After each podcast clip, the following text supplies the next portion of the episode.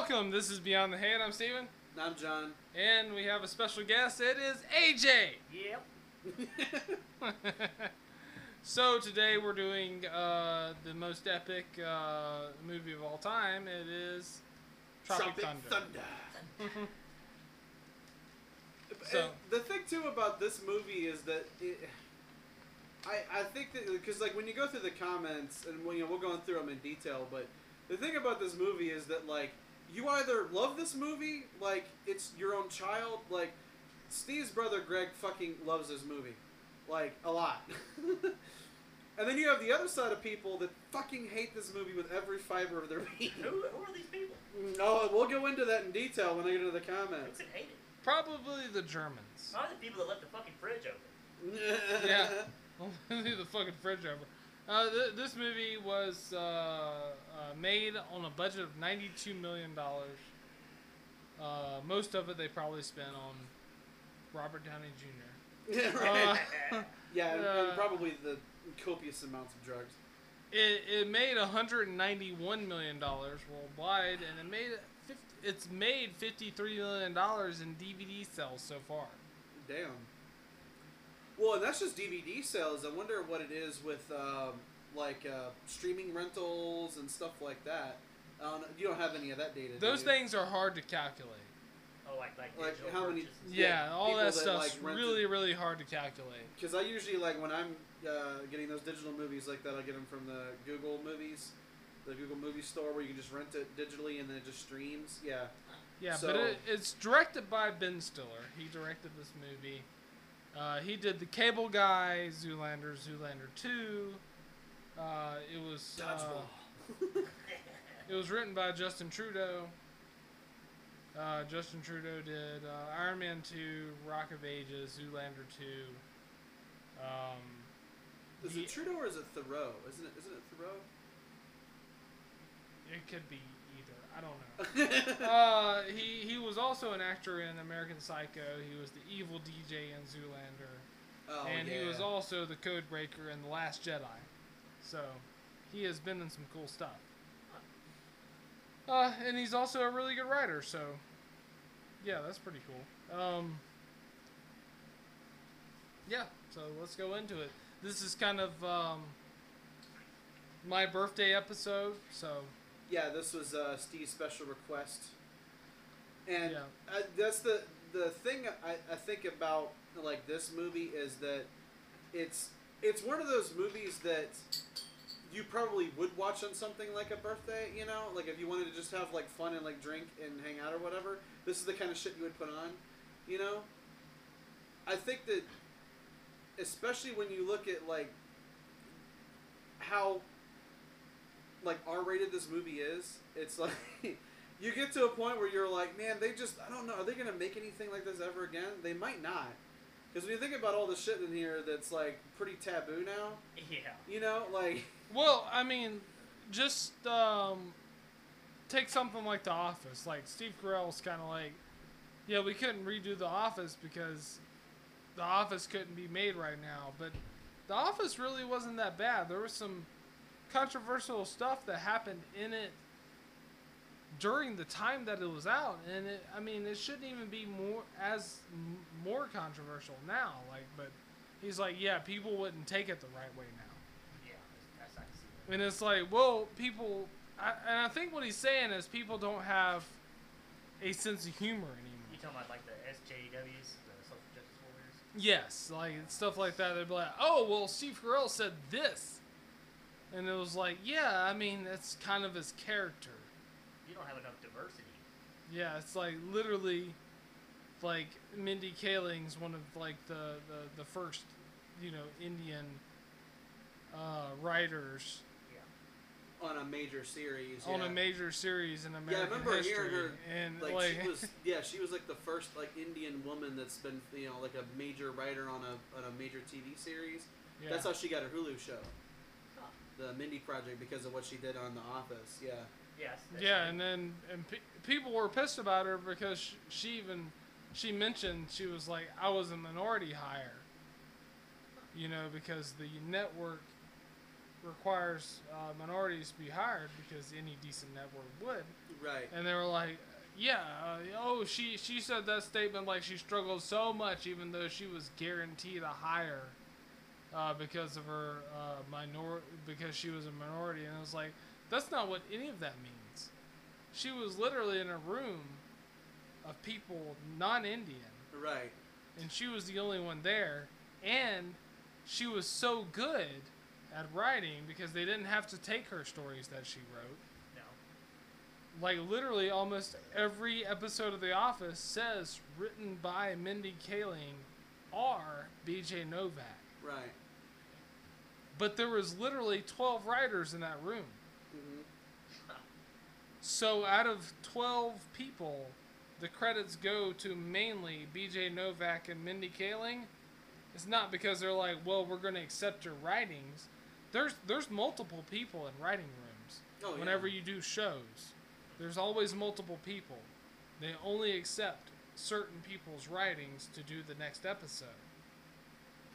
Yeah, because So like, Family Guys like that too. Yeah, so Because so, you'll so see the room and it's like Seth so- Green yeah. and Alex Borstein and uh, Seth MacFarlane and all these different people, and they'll throw out ideas and they're like, okay, we like AJ, we like Seth Green's idea, so we're gonna Yeah. run with that. so you'll week. literally see like little because they do quick things. It'd like you know Alex Borstein written by Seth Green, and they'll just they'll just flash really quick, and then Right. sometimes you'll just be like written by Alex Borstein or written by you know so and so or so and so. yeah, and it's just uh, Office was the same way. But a lot of times you would literally see like the only names you would see for seasons and seasons is B.J. Novak and Mindy Kaling. And it wasn't because they were the only two people writing the show. It was just they were the, the, Right. the two some people. the funniest ideas. They were the two people that had the best story for the show. Right. So people always credit Steve Carell mostly for the show, but really the show is successful because of B.J. Novak and um, Mindy Kaling right. because they wrote it. And then you'll see some episodes is like written by Steve Carell or Ellie Kemper because she wrote a few of them because that's how she started off her career too. Ellie Kemper started off her career wri- writing, um, and then you know everything like that. We have Jaeger bombs. Right. Um, also, so- we need to go over the beer too. Yeah. Um, So what are we drinking today, John? So this is the uh, Kentucky company, probably one of our favorite companies besides New Holland Brewing. Uh, but this is the uh, Kentucky Brewing Company, and this is the Tequila Barrel Wheat Ale. It is fucking amazing. We our scale goes to a three, right? Yeah. This is probably like a five. It So is three out of three. great. It's It's really extremely smooth to drink, and because they brew it in tequila barrels, you get that subtle hint of tequila with it, but it's still like a wheat beer. So you know it doesn't feel It's got a like you're, it doesn't feel like you're gonna get fucked up necessarily, but you're you're gonna get some good flavor. It's not gonna be Yeah. one of those beers you drink and it tastes like like you know like ass like because that's like what summer love was it was basically it was like drinking ass water that, that beer was horrible It was one of the worst beers ever. yeah um uh, what, what was the percentage on this was it 6% alcohol i can't quite see because of the it's like i think it's 6 but i'm not entirely sure i can't see it It's enough to get you. oh it's seven up. and a half actually seven and a half percent alcohol uh, it's also $16 a four pack Holy fuck. in Alabama it is anyway. So um, if you're gonna drink this, um, you, you're not. You're probably only gonna need four bottles if you're drinking it by yourself, and you're probably gonna be good. Yeah, if you're drinking it by yourself, you're gonna probably gonna be good. It's actually Right. It's pretty damn delicious. It's got a very good flavor to it. It does. It really, really does. It's so we're giving it a three out of three. It's a perfect. It's a perfect alcoholic beverage, and um, What do you think that Kentucky Brewing Company does is awesome. So it really, really is. those guys, I'll say the one thing: the the state of Kentucky can do two really good things. They can play basketball like a motherfucker, and they can make this beer. they are badass at at least Keep two doing things. What you're doing. Yeah, the Kentucky Brewing Yeah. Company, they can definitely make some beer and they can play the fuck out of some basketball. Absolutely. Yeah. Um, but uh, you know, it was funny because like when I knew we were gonna do Tropic Thunder again, I tried to look up and see if I could find cans of Booty Sweat energy drink. You, if you find them, they're from like years ago when they made them like as On marketing for the Amazon. movie on Amazon. but they're old. They're not new because it's, it's a drink they only made at the time. You're right, right. So if somebody probably just like bought cases of this shit and was like, I'm gonna sit on this and then wait for people to like you know you know ask me about it. Like those people that like fucking bought like cases of Crystal Pepsi back in the day, Yeah. and then people are trying to drink this shit now, even though it's like fucking 20 years old. You know, like I'm sick. right, like I'm sick. I just drink a Crystal Pepsi. Yeah, because it's a fucking 20 year old soda, you dumbass. Yeah, sodas don't last 20 years. They don't last 20 years. That's why they tell you like they have a freshness date, right? Dumb fuck. Uh, but yeah, I was trying to see if I could find cans of booty sweat, and like nothing was new. So I was like, shit, I'm not gonna buy old it cans of booty sweat. like. It probably tastes like. it probably booty tastes sweat. like actual booty sweat at this point. this is actual booty sweat. If I buy any booty sweat, it's gonna be Nicki Minaj's. yes, that's probably the best booty sweat. Yeah, for real. that, that or Emma Stone. Give me some of that booty sweat. booty sweat. Um, but uh, Tropic Thunder.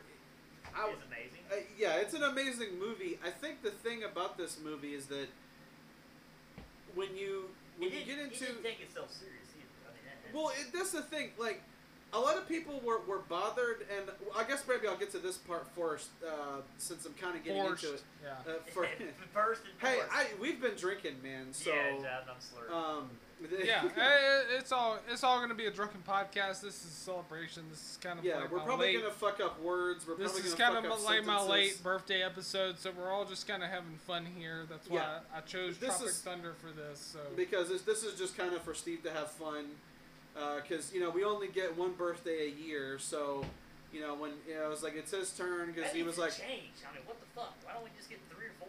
we need exactly. to get three or four I would birthdays. love to have more presents. That would be Yeah, badass. Jesus. Um, extra birthday cake, hell yes. Um, but uh, I got some knives for my brother for birthday. I've- I've got to stab five people already. It's awesome. Yeah. I I stab people. They're in my closet.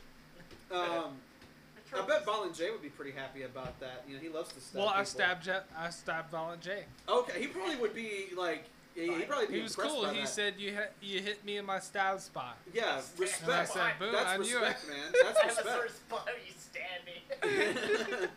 Hit me in Um, stab spot. But uh, the one thing about this movie, and like when you hear the premise of this movie, it's like basically what it is is it's kind of like a movie within a movie, because it's basically them trying to shoot this war movie off of this guy who wrote this book. Right? He's supposed to be this like Vietnam vet. Um, Sergeant Four Leaf Tayback. Yeah, four leaf Tayback, right? Holy day Um, and then uh, yeah, and you also find out that is like he didn't lose his arms, he didn't lose his hands. In, Nick um, Nolte sounds like uh, uh, Michael Douglas after he ate Catherine Zeta-Jones' pussy. Right. Oh man. It Uh, draws some old booty sweat. Oh. like you just remember the uh, just randomly. since I'd probably sound like that if Catherine Zeta-Jones let me eat her pussy. I'd probably Oh, yeah. Yeah, because you'd have to be Sergeant down there for a while. Yeah, like hours and Yeah. hours. Like my, my throat would be all kinds of fucked up. I'd be like, Sergeant, four leaf Tayback. No, the thing, the thing about like, uh, did you ever see the thing where uh, AJ, where where uh, Michael Douglas was talking about like he thinks that he has some sort of like uh, throat cancer because he, he ate. He did have throat much? cancer. Yeah, he, yeah, he, but he, he, did kept- have throat cancer, but then he thinking that it said was that it because said it was ate- he he ate ate so too much much cooch. pussy. What? and uh, specifically, I guess Catherine Zeta's. Uh, it, yeah, it shouldn't Which we all is a joke that, that we Was can he say because shade to or something? Is that what was going on? Like he was like, I got cancer from your puss or something? Uh, yeah, Well, yeah, basically. Basically, yeah, it was. no, kind of he's like still married to Catherine. He's still married to her and everything, but it's like I guess maybe he thought He, that he was like, I because got he it went from down on eating too so much much pussy. that that was why, and it wasn't just something that It just was a had joke developed. in context, but everyone Yeah. was like, "Wow, that's that's pretty that's pretty hilarious." Okay, because so it's It's like pretty fucked up. In his context, he was joking. he was joking, definitely, Yeah. yes. But it was always wasn't, like, something funny shade at his because wife. like That that was the first, weird. yeah, Yeah. Because he wouldn't have gotten, gotten to eat it again. He'd be like, got really fucked up. Yeah. but uh, but that's the thing. It's like if your if your voice goes that hoarse from eating cooch, it's like it's probably just because you're neglecting everything else, like a normal diet, You, and you can't normally eat that. you can't. Yeah. Um, You don't That's get your why you sound like the like you smoke like six packs of cigarettes a day. But uh, but like when you the look guy's a fucking legend. yes, um, but it's like when you look at like the premise of this, where it's supposed to be like a movie, you know, based in Vietnam off of this dude's book, who you find out that he's kind of a fraud, really. He is a fraud. He is a fraud, and it's like, so they're gonna send all these actors out to go shoot out in the jungle, and then all hell breaks loose, and they actually like people start for real dying out there, and then they get Well, the director fucking dies. the director fucking dies He steps because on a mine and gets blown up. right, and I forget who plays the director guy. Steve. Coogan. Coogan, that's right. Um, but uh, but yeah, so then like shit actually gets real. They still think that they're in the movie, and they're not. Um, and No, like, basically, only Tugg Speedman thinks he's still in a movie. Everybody else, Yeah. um, I'll get you that TiVo. Everybody else is kind of with Kirk Lazarus when they're, whenever he's like, "Man, he's over fucking dead, man." I mean, The fucking- this isn't a fucking movie. this dude's fucking dead, and they're like, "No, he's not." Scene two, and he's like, It's like you literally just saw a guy get fucking gibleted like Doom in front of you because he stepped on a landmine that was supposed to. I guess it was You a want to step on a real mine? You want to die? right. Um, but it's like that's the thing is that people, when they look at this, they think that this is horrible against like veterans, like people that actually went to Vietnam. So I'll, I'll get into that because that was a, a Get into that, point. but I'll I'll preemptively say Ben Stiller when he wrote this wasn't ever trying to make fun of veterans. He was always trying to make fun of actors because the original concept of this movie was to have actors go to boot camp. Right. Right. Well, the whole, Because he just thought it was funny. Ben Stiller and fucking Robert Downey Jr. I mean, it, the whole thing was about them too. Yeah, exactly. Yeah, exactly. So Yeah. carry Them on. losing themselves in their fucking role and shit. Yeah, Right. literally Ben Stiller I'll was drop in character to the DVD Commentary. commentary. which was which was a comic. It was a comic act against himself because Robert Downey Jr. doesn't drop character until DVD commentary, so he was making fun of himself. Right, because he's so into his roles most of the time that like he maintains the illusion for a long ass time until he gets into Yeah, his because next Robert role. Downey Jr. is a character actor. Yeah, he's a, A he's lot of true people thought character guy. whenever they made that that that scene, they felt they thought he was making fun of Johnny Depp, Right. but he was really making fun of himself right, because that's what he does. He does not drop character until DVD commentary, literally, because he didn't even do it for this movie. he oh. stayed in Sergeant Lincoln and Osiris until the movie, until he did the DVD commentary. You can you can you can watch this movie with the DVD commentary on, and he is in the Lincoln and Osiris voice. Oh my. yeah, he's actually doing the doing Lincoln's yeah voice. Yeah, So he was making fun of himself in that I, scene. I, I don't know. That movie made me like convinced that he was a damn good actor.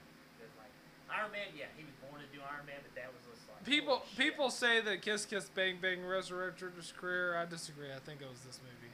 Tropic Thunder. Well, because it wasn't long after this he did Iron Man, and then his career just kind of exploded again. Because uh, people, uh, Robert Downey Jr. didn't want to take this role because he didn't want to wear blackface. But he wanted to work with Stiller and Jack Black. He wanted to work with Ben Stiller and Jack Black so bad.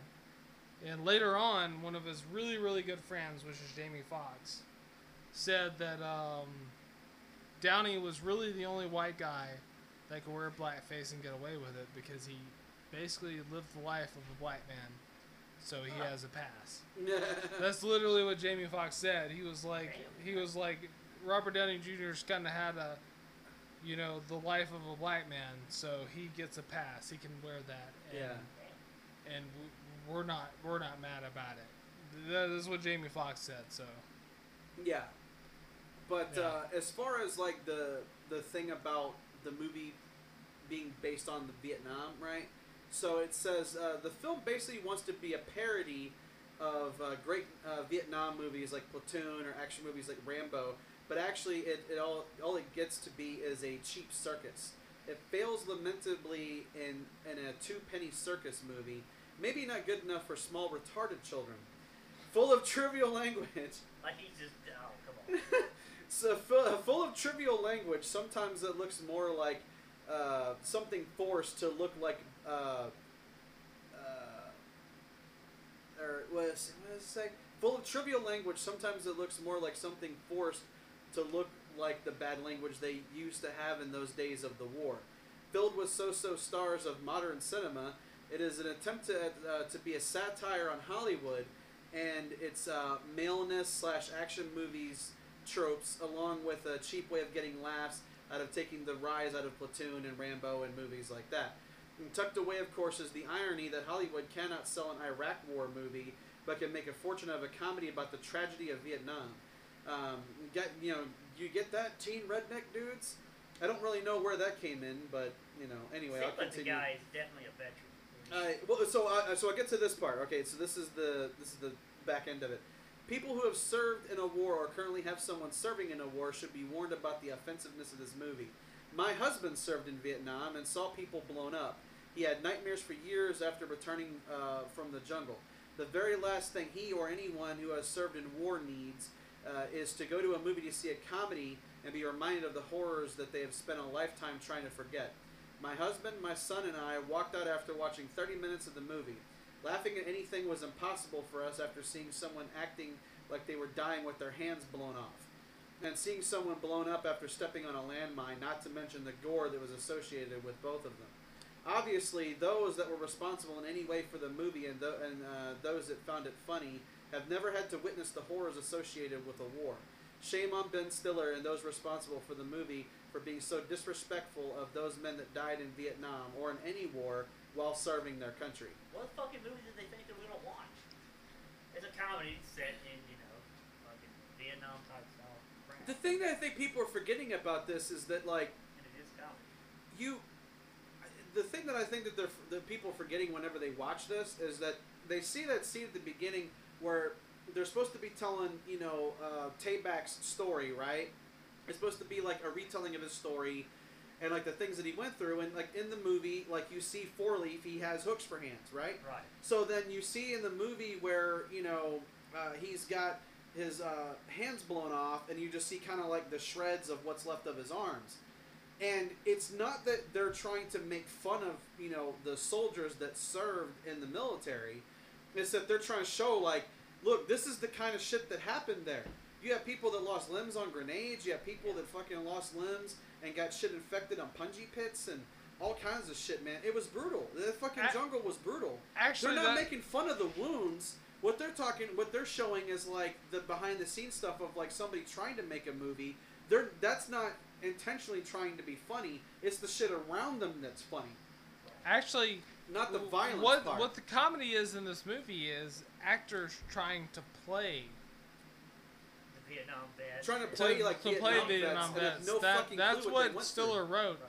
He he wasn't trying to make fun of Vietnam vets. He was trying to make fun of actors playing veterans because because that's hilarious. it's so because he difficult thought to do that. because what gave him the idea for this was Platoon. Actors going to military camp to try to learn how to uh, Be a be, soldier. be a soldier because he had to do that and he thought that was hilarious. A bunch of actors trying to learn how to be soldiers just to film a movie. right. And he based it, the the whole concept of that actors trying to be soldiers. That's what this whole movie is based off from. He thought that was hilarious. Uh, the the first the first draft of this was literally just actors going to boot camp. Oh, really? Okay. Instead of it actually being like, you know, Yeah. kind of like where they get some of them get taken hostage and they have to free them and Yeah, because what he thought that becomes was just hilarious on its own. It's like, yeah, it's just the actors going to boot camp. and Jack Black didn't even, Jack Black didn't want to do it for like the craziest reason. Like he was because he's he's friend with he's friends with Ben Stiller. He didn't want to do this movie because he had to dye his hair blonde. what the hell? yeah. That's He it. fucking hated it. If you he know anything, hated the idea of it. And he, he turned it down originally and it's like, all you have to do is dye your hair blonde. And he was like, He definitely put that in his acting. I tell you that. And he was Oh, like, yeah. okay, uh, uh, because uh, the thing about Jack Black's character is, I'll tell you after the break. So we're gonna go ahead and take a break here, and then I'll tell you why Jack Black was like he was. okay.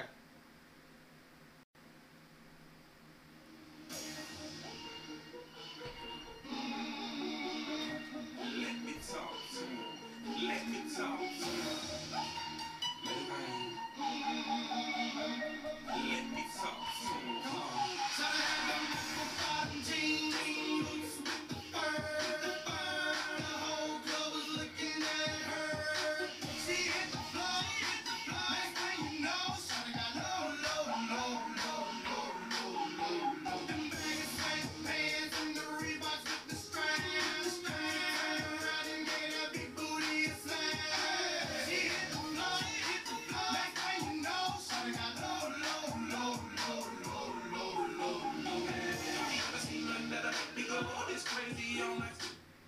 Back. Jack Black's performance was written, and it was supposed to be Chris Farley. That's exactly who he was supposed to be. Really? Was Chris Farley? Oh yeah, because I was gonna say like he kind of reminds me of Chris Farley, but yeah, okay. Fuck. He didn't want to dye his hair blonde, and um, uh, he ended up taking the role because he, he, you know, Ben Stiller's one of his buddies. But yeah, uh, the the character was based off of Chris Farley.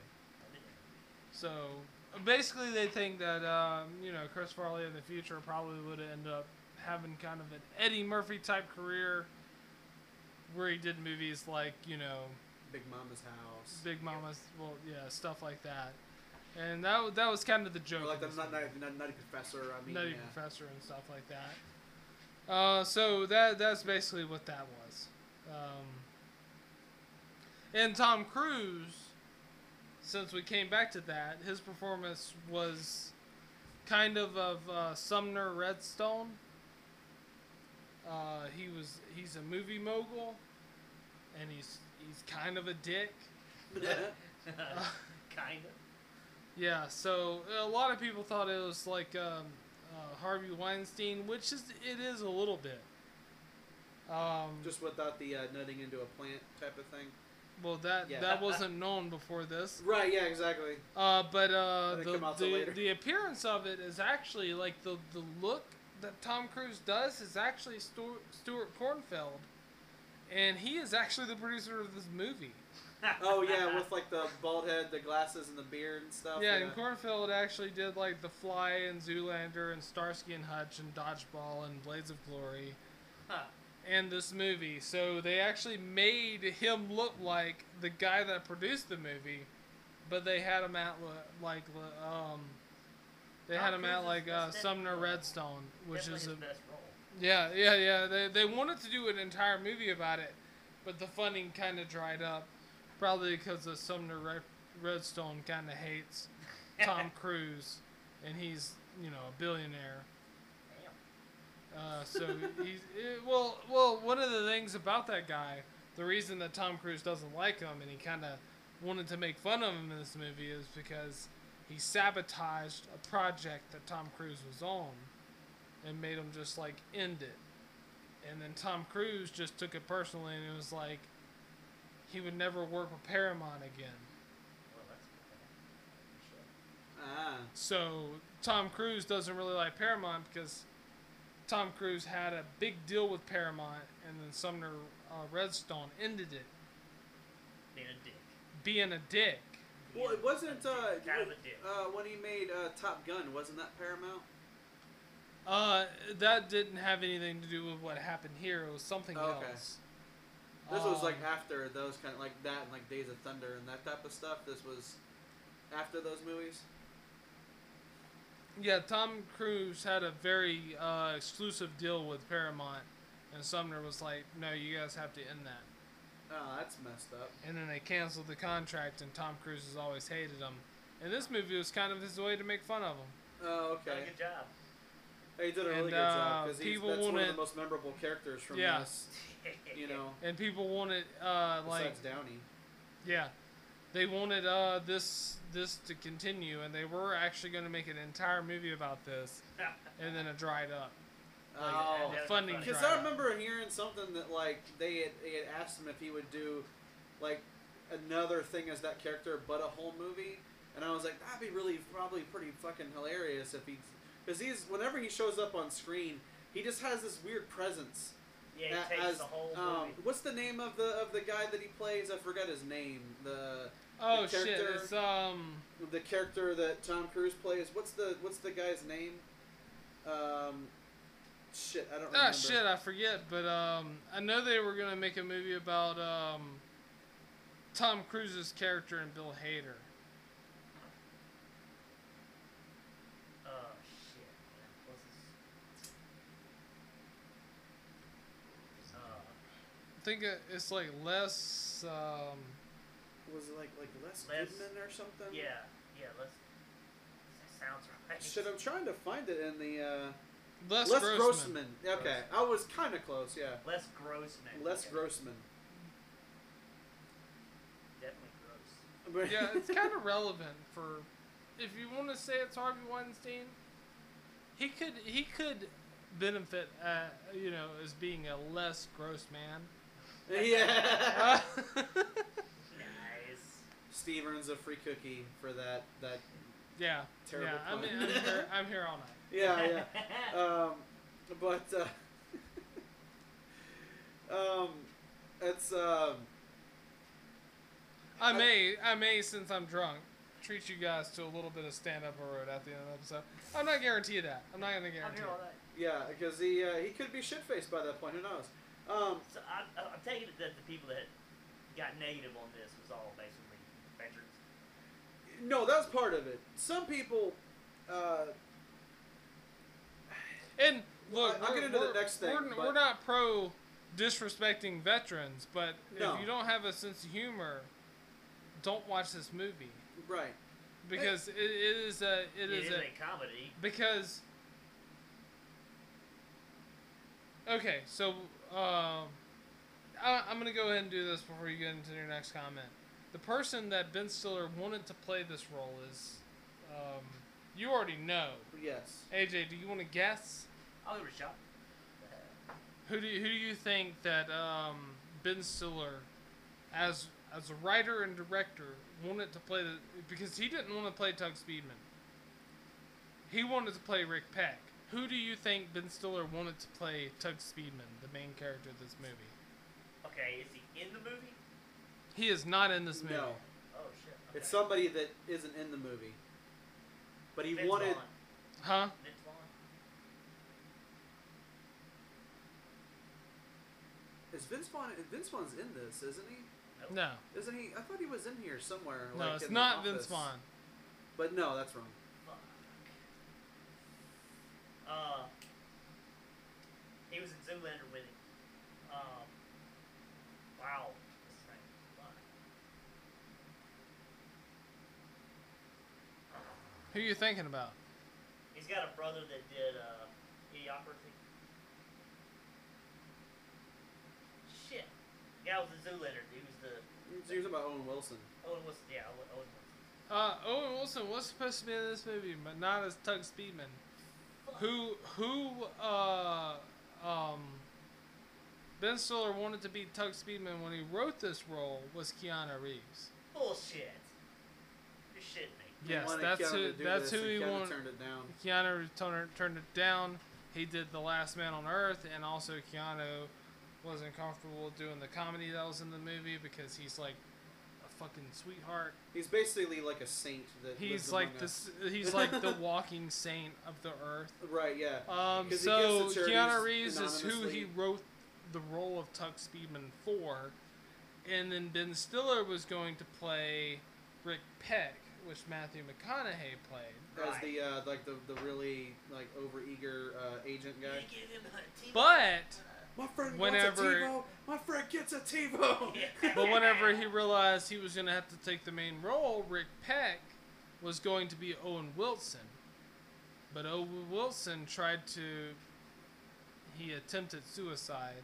Oh, Uh, Owen Wilson tried to kill himself, and then Ben Stiller just told him to Get himself relax and get himself better, and then he gave the role to Matthew McConaughey, Yeah. holy shit. who wanted the role from the start because he loves just He likes doing Cuba. random shit. Like Right, literally, well, well. McConaughey does I- whatever just kind of grabs him. I the think time. McConaughey likes doing that because that's basically how his entire acting career started. It's Was sort of random. randomly. Yeah. Like he did not even want to be an actor. He got put in um uh what was the name of the movie called? Um shit. The, the Fast Times. yeah, Fast Times at Ridgemont Ridgemont High. He- Uh he did. like literally it was just one of those things it's like he actually just met the director like uh just randomly and they're like hey you want to come in and shoot a scene and then he did it and then he's an actor Right. What the fuck? It's random. Yeah. 'cause and I fucking remember- mcconaughey's won an oscar Right. Like literally he never even thought about being an actor before they're like hey you're cool you want to come in and do a scene and he does the scene all right all right all right And then- he's he's fucking he's fucking winning an Oscar. Yeah. Like literally, that's how fucking easy it is. All right, all right, Well, the Oscar was was it Wolf of Wall Street or No, it's no. it's for something else. Oh, I I forget. forgot. But he's uh, Dallas Buyers Club. but That's yeah yeah what it yeah was. that's Best right. supporting actor. Yeah, that's what it was for. But uh, it's kind of yeah it's like weird how like sometimes people get into Hollywood randomly because I think I don't know if this like is Brad true. Pitt. Like Brad Pitt. Yeah. Yeah, it's like They're I- like, you're really fucking hot. You want to be in a movie? Thelma and Louise. yeah. Boom. Fucking He was one just of he was just the man candy. He was the man candy, and then he just kind of you know one of the greatest actors of all time ends up just being like, "Hey, you're really hot. You want to be Yeah. in a scene in Thelma and Louise?" Boom, one of the greatest actors of all time. Like, what the fuck? Right. It's the most random shit. But I remember hearing a story. I don't know if it's true or not. That like Rosario Dawson was like living in New York, and she was like on her front porch or something, like on the steps, just sitting there. And I can't remember if she was like writing or what she was doing. And somebody saw her and was like, "Hey, would you like to audition for a movie?" And that's how she ended up in Kids. What the fuck? I don't know if that's I don't know true. if that's true. See, I heard because that. I know Rosario Dawson did plays whenever Yeah. she was younger. That's I always heard that like they just found her randomly on like her front steps. It all feels like, randomly, an- but I, I, I know of a couple instances. But I don't know if that's one true. Person we don't know that one person we know for sure that wasn't random was Leonardo DiCaprio because since he was fucking six, he wanted to act, and that's why he, you know, he's Rick fucking legend. Dalton now Right. Yeah. in the new Tarantino film, which I'm only gonna predict is probably gonna win one or both of them fuckers an Oscar. Yeah. Yeah. More than likely. And the fact that it's got the whole fucking Charles Manson family mixed in with all that shit, I'm really interested about that because, um, which I don't. I don't think they're going to be a big part of the movie, because the whole concept of the movie is the things that go on in Hollywood during the Manson murders. So I think the Manson murders are going to kind of be an afterthought in the movie. And Rick Dalton, but I do think in this version of it, because Tarantino likes to do his little justifications, you know, like historical justifications, like he did in *Inglourious Bastard* Yeah. and Right. Django Unchained. Um, somebody like Rick Dalton probably will murder Charles Manson. He'll probably Charles Manson Yeah. will probably die in this movie, and it'll just be like, yeah, isn't that more satisfying? And it's like, yes, then it is. seeing him yes. go to jail and just kind of rot. and just live his as a whole full life and Have a girlfriend, get her pregnant. Did he? Did he do that? uh, He had a in girlfriend. jail. Yeah, he had a girlfriend. Yeah, he has a son. Yeah, yeah, he yeah, it's like uh, and that all happened Jr. afterwards. So Yeah. yeah, so Yeah, 'cause that's not had- a great ending. He had women that would send him letters in jail that was like, "Oh my God, I love you so much," you know, all this kind of stuff. And it's like, I don't think you guys understand. He was a fucking cult leader. Yeah. You know, like the guy that put him away in California, he made the case that he was like, you would not have had these murders of Sharon Tate and everybody at Sharon Tate's place, um, and the Leno and Rosemary LaBianca murderers and that kind of stuff, were it not for Charles running that family.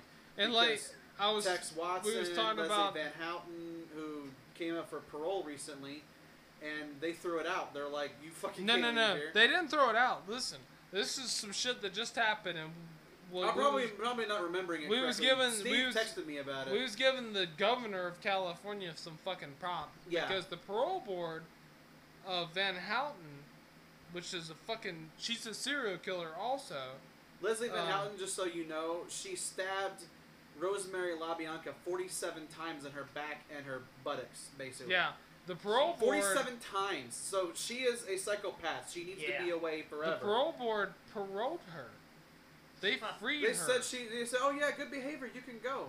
yeah, they they said you can go. The governor of California was like, nope, overruled. You can't go fucking anywhere. You're spending the rest of your life in fucking prison. Yeah, I damn right.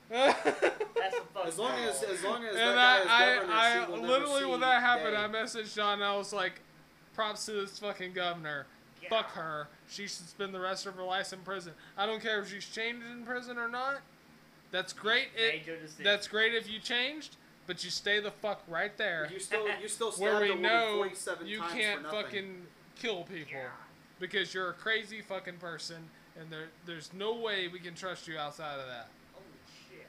You know, No. because the parole board actually has paroled her three times. Oh, and really? they've always and been that same governor has Has been been, like, nope. nope, you Nope. stay the fuck there. You're gonna die it. she, yeah, the governor was literally like, props to you for being and for having good uh, behavior in prison, but you stay right fucking there. Right. The parole board doesn't have authority over me. I can overturn that shit, so you're staying right in prison. And props to that fucking governor. Did they? Uh, did, did uh, since uh, we'll we'll get back to Tropic Thunder in a minute for anybody listening, but since we're randomly on it, uh, did they ever bring up Squeaky Fromme for uh, uh, for parole, or is she just kind of she just can never qualify for it? She has. She has come up for it. Okay, I she don't remember exactly, but She has come up for parole, and she's usually instantly denied just because she doesn't want to cooperate, and she's been really, really violent in prison. Yeah. Well, she also tried to assassinate Gerald Ford too. You know, one of our presidents. Yeah, so, So- I don't think she'll. Uh, She like literally pulled like, a gun and tried to shoot him. There's no broad daylight. overturning her because she's just a complete psychopath. When you try to overturn, when you try to assassinate a president, yeah, you're pretty much done. yeah. yeah, so, and Squeaky was one of the she was one of the girls that was kind of added to the group later. And then what was the other one? Linda Kasabian. I don't remember what's going on with her. If she's still alive or not. I don't know. I don't. I don't know the, the benefits. I hope Tarantino's movie changes history because I'm pretty sure Wouldn't that be so satisfying to see Charles Manson get murdered? by Rick Rick fucking Dalton. right, that would be pretty awesome. But um, Because Leonardo DiCaprio could have possibly accepted that role, because like you get to shoot you get to shoot Charles Manson in the face. is like I'll take it. I will fucking take that. Yeah, I'll do that. it's like it's because just, when you it's watch just like a Inglourious glorious Basterds, bastards it's so, where you're just like so Eli Roth is just Hitler fucking like putting up. the bullets in fucking Hitler's face. You're like, yes, a Jew fucking killed Hitler. That is the greatest ending to this. and then you get to you you see that fucking general's like, okay, yeah, me and my friend were pardoned and stuff, and then fucking Brad, you know, Brad Pitt just shoots his friend. It's like you'll be hung for that. It's like, nah, I'll be chewed out. Yeah, I've been chewed out before though. Yeah. And he was like, How do you feel about him just, you know, going out into the world and getting all this and everything? And he's like, You're going to take that uniform off, aren't you? And he's like, Yeah. And he's like, I thought so. We don't like that. yeah. Yeah. he just fucking carves the Nazi symbol just fucking in. Right. Can't take that off. Yeah. No. Can't fucking Everybody's take that off. who you are now. Damn. Yep. Hey, that's my best work yet. Yeah. It's a fucking masterpiece. That's a fucking great movie. But like th- this movie, Speaking of masterpieces, uh, we got this fucking movie. um, so let's talk about Robert Downey Jr. and Jack Black, right? Let's talk about some of these characters. yes, let's talk about So it says, uh, frankly, this is a poor film on every level. Mm. Setting us, setting aside the so-called controversy of Robert Downey Jr. in blackface, uh, let's uh, lots of big-name actors with almost nothing to do. I wonder what attracted Jack Black to this film, as uh, he's left with pretty much nothing to do, except roll around in his underwear. Matthew McConaughey is wasted in the stereotypically stereotypically slimy agent role, and Tom Cruise goes way over the top with his uh, with his bald hat and fat suit. I've seen comments to the uh, that this is the movie that's going to revive Tom Cruise's career. My guess is that this will be the final nail in the coffin. Wait, hold Jack- on. Hold on. Hold on. Pause. Yeah, Someone thought in 2008 Tom Cruise's career I needed think to be I think this one was 2009, so not long after the movie came out. I think this was 09, if I remember. So. Tom right. Cruise's career needed to be He's one of resurrected? the greatest Right. action fucking movie stars. Wait, hold on. When has Tom Cruise's career never ever needed to be resurrected? The only time that Did I, I can- miss this? I don't think it's ever needed to be resurrected. He just had movies that, like, uh, what was that one movie that he did that people kind of were like, Oh, eh, the, the Oblivion? Mummy, no, it was the movie, the, the Mummy movie, right? Well, The Mummy didn't do as well as they great. thought I it liked was. The, I liked Oblivion. But the one that I was thinking of was that, that Oblivion movie that he did. Because a lot of people were like, uh, maybe Tom's Yeah, kind I of lost th- it. me and AJ both like the Oblivion I movie. saw- I haven't people, seen it, so I don't know. What people said know, about that was like, oh, it's like a Scientology movie, uh, which I mean, it was like a science fiction movie. It's not It's like, but Scientology. Scientology is way different. Tom Cruise can do science fiction movies. Yeah. Tom Cruise likes Scientology because it's something that he just kind of associates with. He, he's such a sci-fi geek. It's pretty easy to, to pull Tom Cruise into a sci-fi. Tom Cruise isn't as crazy as people think he is. He's he's a legit badass. He's really intelligent. He just likes sci-fi so much he wants to believe in something. I mean, it's not hard to think. Also, uh, do you know what movie he was working on when he got introduced to Scientology? Uh, I he don't was know working on a set and somebody introduced it to him. I, I don't know the exact movie. No. I have a I have a trivia that Steve doesn't know. Oh, maybe Um, Minority Report. No, it was actually older than that. Oh. Really? It goes back a ways. Well, just tell us because this is just dead space, right? Okay, because I'm like trying to think if you guys are gonna answer it or not. It was Uh, Top Gun.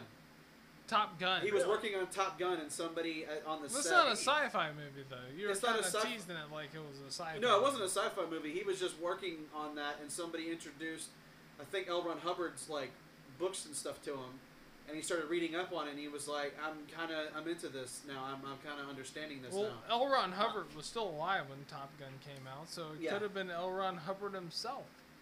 I don't, but he um, wouldn't have been on the set of Top Gun though. I don't think. He could have been on this. Well, he could have been, but he he was he was wanted by the FBI, so possibly not. But he did make a movie. He's like hiding up on the jets. Well, he Hey. did make a movie while he was in the United States in California while he was making Battlefield Earth. Yeah, and he also Yeah. sounds like the dinosaur from a kid's TV show. Steve well, I'm gonna have to I'm gonna have to play that for you. Um, later on. Yeah, yeah, I'm gonna have to play for Steve you. listened yeah, to. yeah, yeah. Uh, it's uh, called. Um, uh, it's one of my favorite uh, podcasts, which is Robert Evans podcast. Shout out time. Yeah, I'll, I'll shout out Robert Evans. He does a podcast called um, Behind the Bastards, and L. Ron Steve Hubbard. learns a lot of his like really fucked up people facts. Yeah, so L. Ron Hubbard is one of those guys that has five episodes, and Hitler only has two. So that's how bad L. Ron Hubbard was. Yeah, So yeah, that dude. Um, yeah, Piece of shit. I, I wonder if. Um, I'm trying to think because there's like, uh, did they ever do an episode on uh, what was his name, Jim Jones, that ran Jonestown, the cult no, leader? that's more of a cult leader thing, but I'm pretty sure he will do it. But because the- you, I remember you were you were listening to one of those podcasts where they were talking about like cult leaders like Charles Manson. yes, and uh, that Jim is. Jones. Yeah, it's called Cults. It's uh, a Parcast podcast. It's really great. Yeah, that's the name of it. Okay, Um, we're just shout out everybody right yeah, now. Yeah, I mean that's really great. If you guys want to listen to something Jim Jones related, which is a horrible piece of shit. Yeah, that to- guy. Yeah, that guy was. That, that guy needed to die. Yeah, if you guys want to listen to something kind of hilarious but also tragic and depressing, listen to Behind the Bastards or, you know, It Could Happen Here, which is about the Second American Civil War.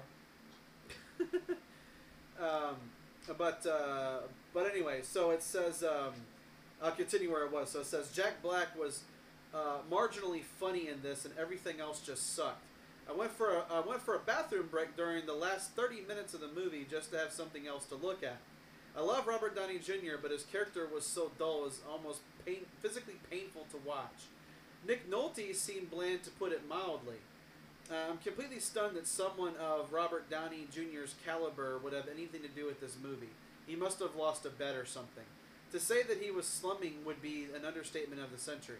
At least Tom Cruise proved he can still be funny, and without jumping on couches and punching the air. Save your money. Don't watch this movie.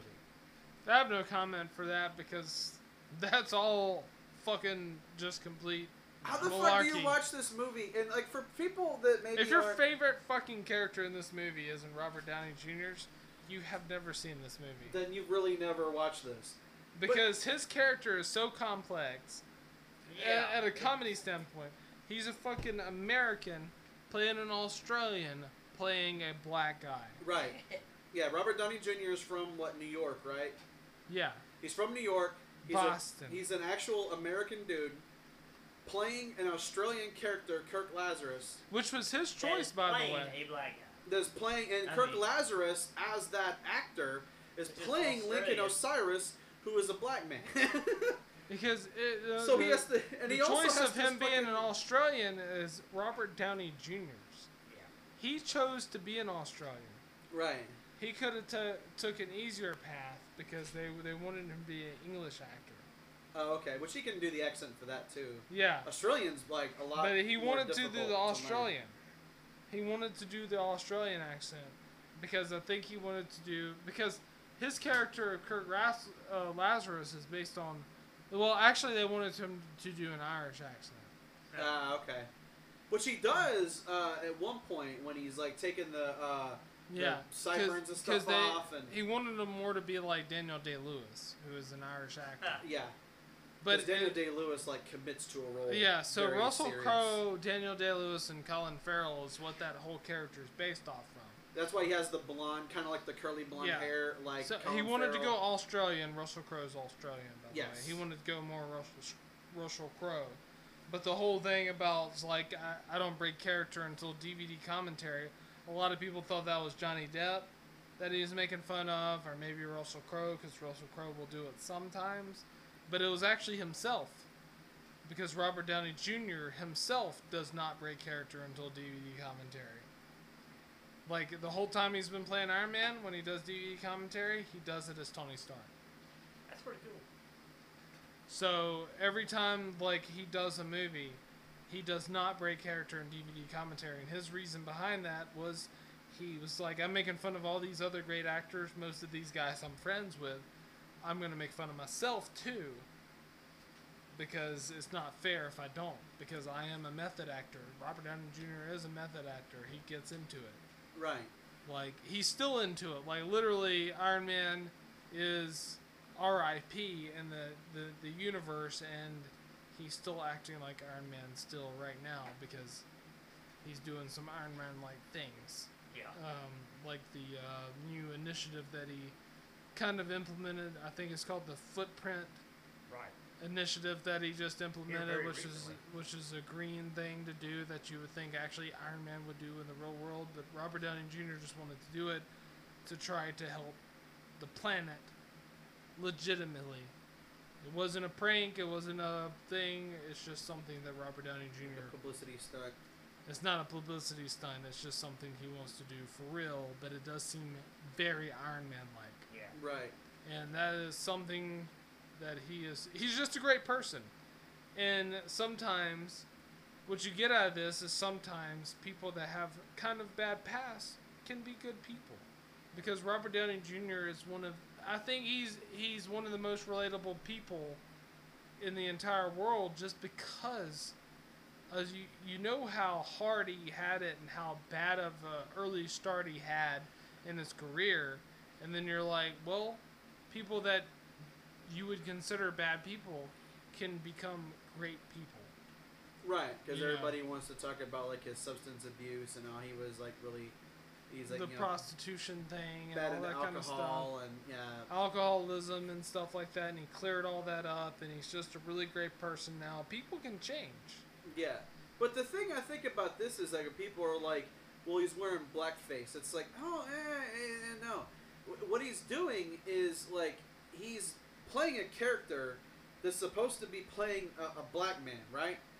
Blackface is like when you like when you see like these uh, these dumbass like kids at like college or whatever that are having like black parties or whatever, and they'll paint their face up, just their face. Just black. Yeah, and, Pure and black. they do, it's like pure black, like it's made off the, the off of what the like the 1930s or 40s. It's old yeah, it's Oh. to make fun of like the old like uh, the way that they used to uh, portray black people in like old like yeah. vaudeville type stuff. and old blackface movies. is blackface is made for big lips and- racist intent Yeah, it's meant to be. this was Racist. this was for uh, pure you know comedy intent which which should be which should be totally acceptable But the thing is, is that like he actually like his whole like his arms are actually the correct skin tone.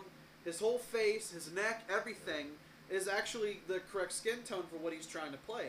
Yeah, he and- does that uh, that surgery that where he gets his skin dyed and stuff like Right? Yeah. So then they try Okay. to explain to it. So I have a question. Do you guys know who they originally wanted to play Al Pacino in this movie?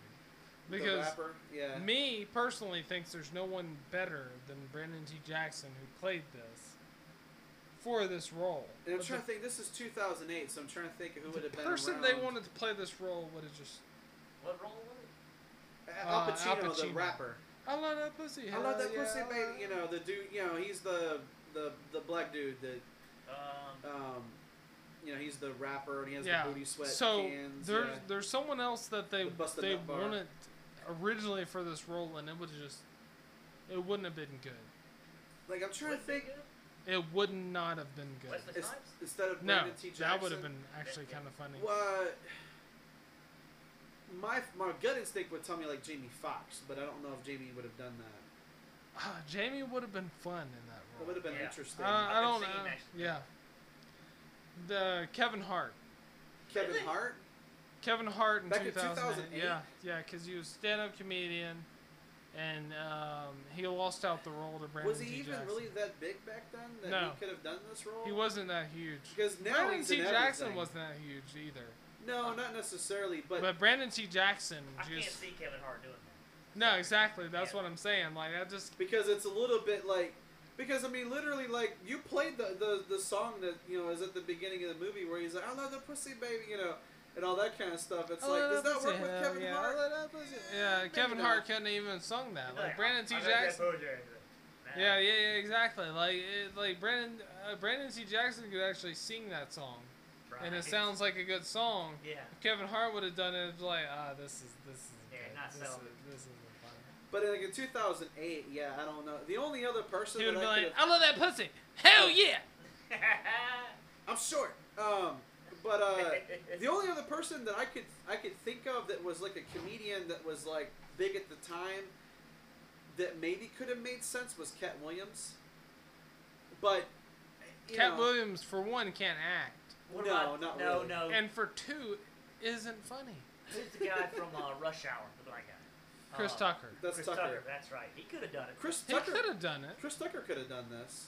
But that's the thing about you know about somebody like Brendan T. Jackson doing it is that that really kind of helped launch his career, being in this. Yeah. You know. Because he did like. Percy Jackson stuff and all all this kind of things, and it's just like uh, kind of like the dance moves and stuff he does in it too. I was like, I don't I don't really see anybody else that could actually do that, unless you're maybe like an actual rapper or a performer, like like a Pharrell or something like that. Like if they wanted somebody like that to play the character, but Yeah. Other than that, it's just like I don't really It's see a- anybody else having that type of charisma. It's a difficult character to play because he's got to be like this over the top rapper guy. and it has to be his voice rapping. yeah, because it's got to be. So 'cause like Kevin Hart obviously can't rap. Let's just get uh, DMX. I like that pussy. He's gonna give it to you. He's gonna give it to you. It's like it's like uh, okay X yeah uh, hey It's like we uh, have no we're in crack the booth on- and it needs to be like like about seventy five percent less rapey. Can we work on that? Can we work on less rapey? No. Can we work Okay, on less well, rapey? Can we can we like make it a little bit more you know fun and not like I'm you know I want that pussy baby you I know want your pussy. you know like you can see him like in the in the recording booth like oh my god he's just this is just Yeah, gonna because be like a rape that, song. that, that, is, that is true. Because like if Brandon T T Jackson says this, he's like, "I love that pussy, baby." You know, hell yeah, I love that pussy, baby. It sounds very playful and stuff. Yeah, like, like, it's like It he's doing. sounds But like like somebody like DMX song is, "I love that pussy, hell yeah," it's like, oh shit, oh like- shit. There's a restraining order involved. right Somebody better back the fuck up. You cannot be near schools. Uh, right Fucking church says like Snoop Dogg. too. Hey, man, lick the- lick the pussy, baby. hell But the thing about Snoop is that because Snoop is so low, low key and laid Yeah. back, he doesn't have the energy to be able to do something Right. like this. Because even The only thing video, that makes Snoop music Dogg's video- songs not rapey is it's Snoop Dogg. right, and it, because his, His lyrics so are are very rapey in lyrics, but it's Snoop Dogg, so it's it's smooth. People It's give him a pass. yeah. He's pimping. right. What about those Vanilla Ice? but that's the uh, but, Vanilla Ice gets a pass too because he's he's a goddamn legend, Right. Yeah. and uh, Rob Van Winkle would never rape anything. No. He's just a really good dude. Just Oh, just to be honest, lyrics. he is a really good dude. Yeah, bad lyrics that was written for him. Yeah, because doesn't he he do like the thing now where he helps people like build houses and stuff? Yeah, yeah. Yeah, he has like a little TV show where he's like helping people build build their house. Yeah, and everything. Did you see that thing Yeah. where those people wanted to do that straight parade, and they were using Brad Pitt's face, and Brad Brad Pitt sued them. Really? He was like, "You gotta Oh, stop." yeah, I remember it was like a straight pride parade or something. he yeah. threatened them first. He was like, "You guys gotta fucking stop." and they're like, "No, we're gonna use your face," and he was like, "I'm fucking suing you." Yeah, because Oh, that's shit. He was like, "I don't want my this face. is me fucking face. It- this is me fucking face." This is me fucking face. Or, or what Brad Pitt would say, "This is m- the most beautiful fucking face in the world." You can't use this shit unless you have my express permission. look, we want to do a straight parade. This is the straightest man ever. It's like, look, I love Brad Pitt and everything, but he's in Hollywood. He's definitely sucked a dick. You, you got the wrong face. Maybe Michael Rooker. You know? right. He's never sucked a dick. He's Oh. John dude. Yeah, it's like the whole thing when they're uh, they're, they're kind of like you know figuring out what they're gonna do uh, because the uh, the pyrotechnic guy and Tayback get like uh, they get captured and they're gonna have to go try to rescue them and stuff from the drug compound. yeah. And then there's that whole thing where you know um, the the young kid Sandusky, he's like talking about like you know he's like I thought maybe when this movie came out, you know I could start getting laid and stuff like that. And he was like, Alpha, what do you got to worry about, man? He's like, you're probably rolling like ten deep in women and stuff. Uh, And he's he like, was like, no, one- man, it ain't like that. You know, sometimes I want to find something that's meaningful, you know, and all this kind of stuff. And then, um, He's you know, like, it's you like, ever ask her on a date? you have ask He's on a date, you know? he was it's like, like, nah, I've just been, like, I nah, just me been you, too, too we going on a date. He was like, yeah, put your foot in the ground. Say, nah, me and you's going on a date. It's in the story. And he was like, what's her name? It's Lance. You gotta say then- Lance. Wait, what the fuck did I just do? like, Lance. I said Nance. Yeah, it's like, like, no, it's it okay. Sounded like it sounded like Lance, man. It sounded a lot like Lance. Yeah, Like, sit your ass down, look at the sun. right. It's And, like uh, Lance. It's like everybody's gay every now and then. It's Hollywood. Everybody's gay every now and then. I mean, it's Hollywood, baby. You know, and then like, and then you have the whole thing where like Jack Black's like tied to the tree, trying to like, He's like, I'll he's suck trying to your go dick cold right now he's like, he's like, hey, he's like, hey, Alpha man, I'll suck your dick right now, man. I'm not even playing.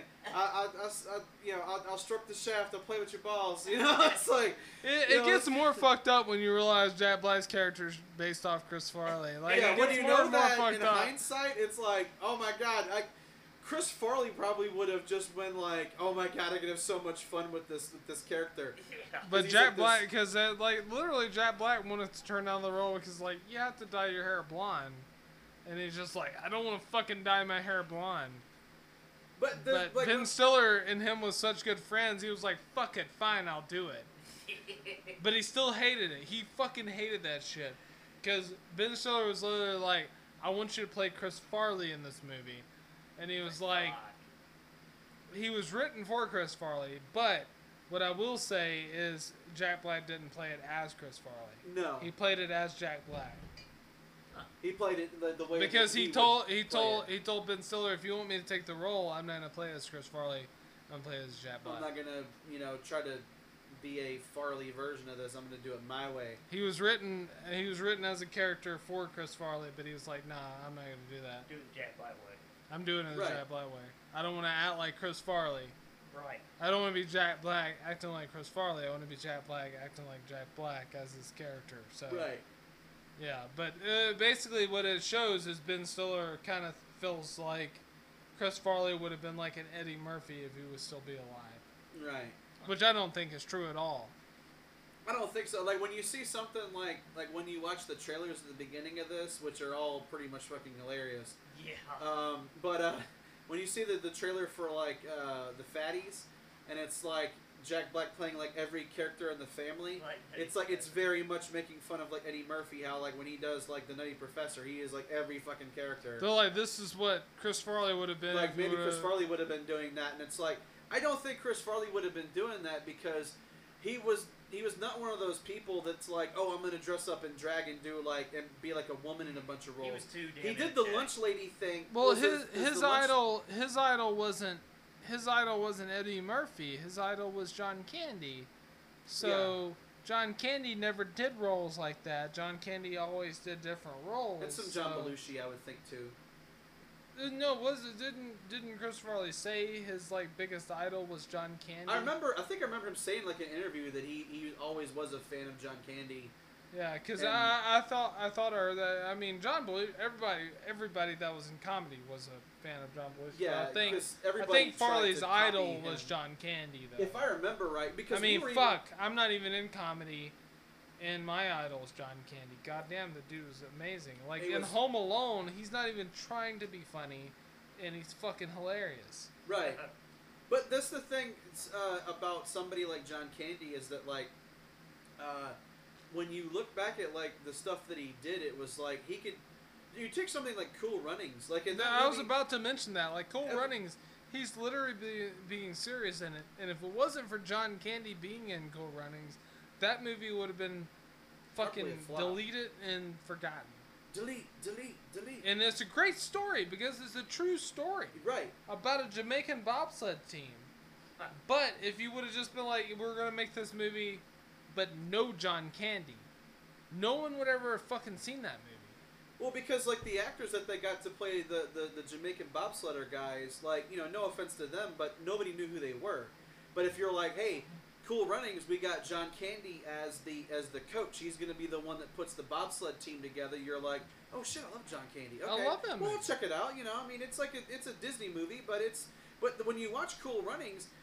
He does not play that character for laughs. He is for real doing regular acting in that movie because his character is you know he was um, he was uh, in the Olympics in bobsledding and then he like cheated and they kicked him out and then he was trying to appeal to get back in because I think it had been a certain amount of time and he was he was trying to come back in and they were like you know he cheated on his uh, older team that he was a part of which I think was the American bobsled team if I don't if I remember correctly it's been a minute since I've seen Cool Runnings but the the comedy stuff in that movie is really about I think the it was the. Canadian bobsled. Was it the team, Canadian actually. bobsled team? Yeah. Fucking Uh, they're fucking good at everything, eh? Um, but uh, Sorry, eh? yeah, Have either one of you seen Super Troopers 2? I haven't. It's fucking awesome. It is super I've only seen the first one. But uh, but yeah, when you see somebody like John Candy, it's like that's the thing is that he could be he could be Uncle Buck, and then you could watch something like fucking Spaceballs where he plays Barf.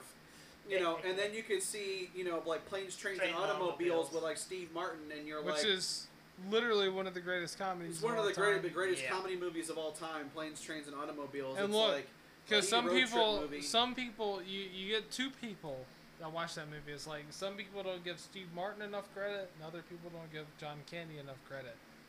You gotta you gotta take it for what it is. It's just it's, equally a, it's just an one of the greatest by both of them. Yeah. comedian. Yeah, I mean, They, it's those, just those two so together good. awesome. And then what was the uh, what was the uh, the what was the movie he did? Was it called Delirious? Where he was like a soap opera writer, and he actually gets like trapped in one of his soap operas. Was that Delirious? I'm trying. I, I forget, but I even forget the that name of it. dumbass Dan Aykroyd movie that he did, he was fucking hilarious in that. which which Dan Aykroyd movie you're That talking about? That really shitty sci-fi fucking weird one he did. Um, oh, I don't know. Because Dan Aykroyd is, we all know, is insane. He's I Yeah, mean, he he's is, a actually. fucking He's a crazy of a- he's a bit of a takes a strange dude. I that. He's a fucking crazy person. He hears voices. But he writes some good stuff every now and then. But he's a crazy fucking person. I mean, like we wouldn't have Ghostbusters without Dan Aykroyd, but also he's fucking crazy. he makes his own Crystal Skull vodka. yeah. Did you, you guys He, ever seen he's that? insane, but also I like insanity in my movies sometimes. yeah. Because if there was no such thing as insanity, we wouldn't have Daniel Craig as James Bond. Right. Because that fucking guy's insane. But uh, but yeah, we'll go and we'll take a break here, and then when we come back, we'll have um, uh, let's see, I have like what two two more things to go over. Yeah, we'll do like Yeah. you know two more, and then we'll we'll go and probably wrap it up after that. But yeah, we'll, Wrap we'll it be up, right B. back. Wrap it up, B. Beer? Yeah.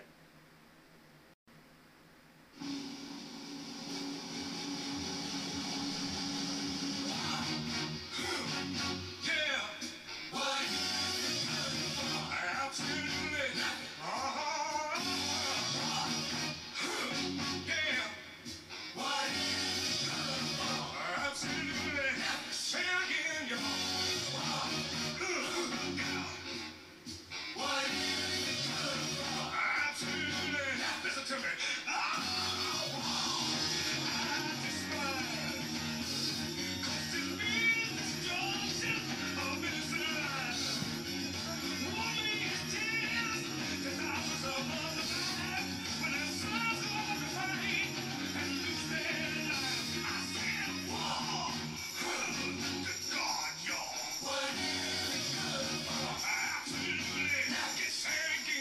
Course, that is the song "War" by Edwin Starr. Uh, just to meet our quota, so we don't get sued. Right. Um, so okay, let's get back to the comments. Um, so one of the things when you go through this this movie, well, really anything that has like Ben Stiller in it is this is kind of like a thing that you get. It's questionable. No. Uh, It's like you know whenever you whenever you talk about like Adam Sandler, for example, because we were talking about him like off air. Uh, whenever you bring up like Adam Whoa! Sandler, Don't break kayfabe. Yeah. I'm just kidding. we, we this is this, no really we have kayfabe here. This isn't wrestling. Oh, AJ just gigged himself. he just cut open his head. No, um, gigging in wrestling is where you, you cut your head. Door. Yeah, Uh, I don't know. you know it's like when you cut yourself to make the match look more brutal. Um, that's breaking the business. Uh, but uh, but it's like whenever you mention say like an Adam Sandler movie, there's people that are like, oh, I fucking love Adam Sandler. I love Happy Gilmore.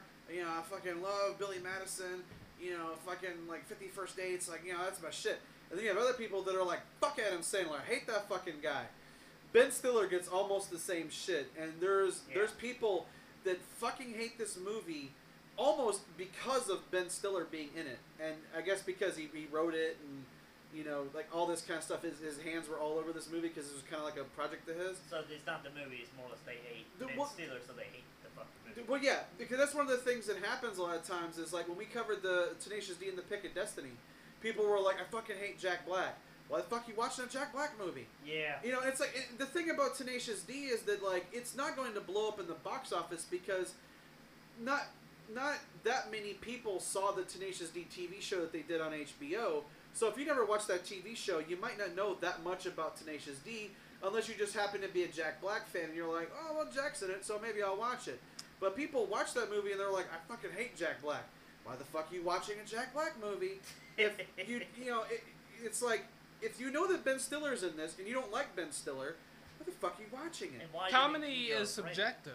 Yeah, Uh, like like like some people like Amy Schumer. Like some people like Amy Schumer and some people don't. Like Yeah. like it, it- and then it's it's the same thing with uh um like you like know Sarah like Silverman's kinda Sarah like the- Silverman Yeah. uh, or or you could li- you could literally like two versions of Sarah, Sarah Silverman.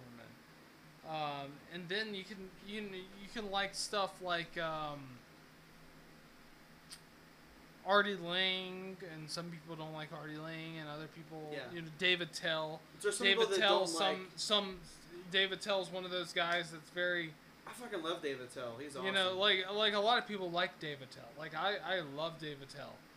Uh, some of his, I, some of his stand-up stuff is like fucking hilarious that I've listened to. yeah, and then you got like some T.J. Millers and you know George Carlins and Norm Macdonald. Norm Macdonald. very Norm polarizing. Macdonald is very, very. He's one of those guys that's very love hate. Yes, you either love Norm Macdonald and you get his humor, or you fucking hate him because you don't get it. Yeah, it, it's it, literally is like, and, and it's okay. Like, like literally, comedy. All comedy is subjective. Right. You know, all all of it is like you you either love it or you hate it. But the thing about comedy, if you hate it, then just walk away from it. Right. Like don't don't sit there and just try to bash it down because there's so much comedy out there like all these different people like like an Adam Sandler comedy like a, a lot of people hate it and it's like okay you hate it okay we know who Adam Sandler is he's been doing this shit for years Yeah. you know you are not going to like him Yeah. Will Ferrell's like that too. Yeah you know at this point you're not going to like him Yeah. Yeah. So why are you watching one of his movies and be like, you know what, fuck Will Ferrell, I hate him, and I, Fuck I hate his, you know. I hate all of his movies, and it's like, yeah, you've known this shit for years. He's not a new comedian. Right. It's like, to me, like uh, one of the guys that are kind of, kind of subjective in in comedy is like like a Todd Barry. Um, Yeah. You know, he's one of those guys where it's like, he, he even does he even does experimental comedy. Right. Like he literally did an entire comedy CD where he just he didn't have any jokes written. He just um, interacted with the crowd. Right. Like he did an entire CD about that. He's a very like experimental type of comic.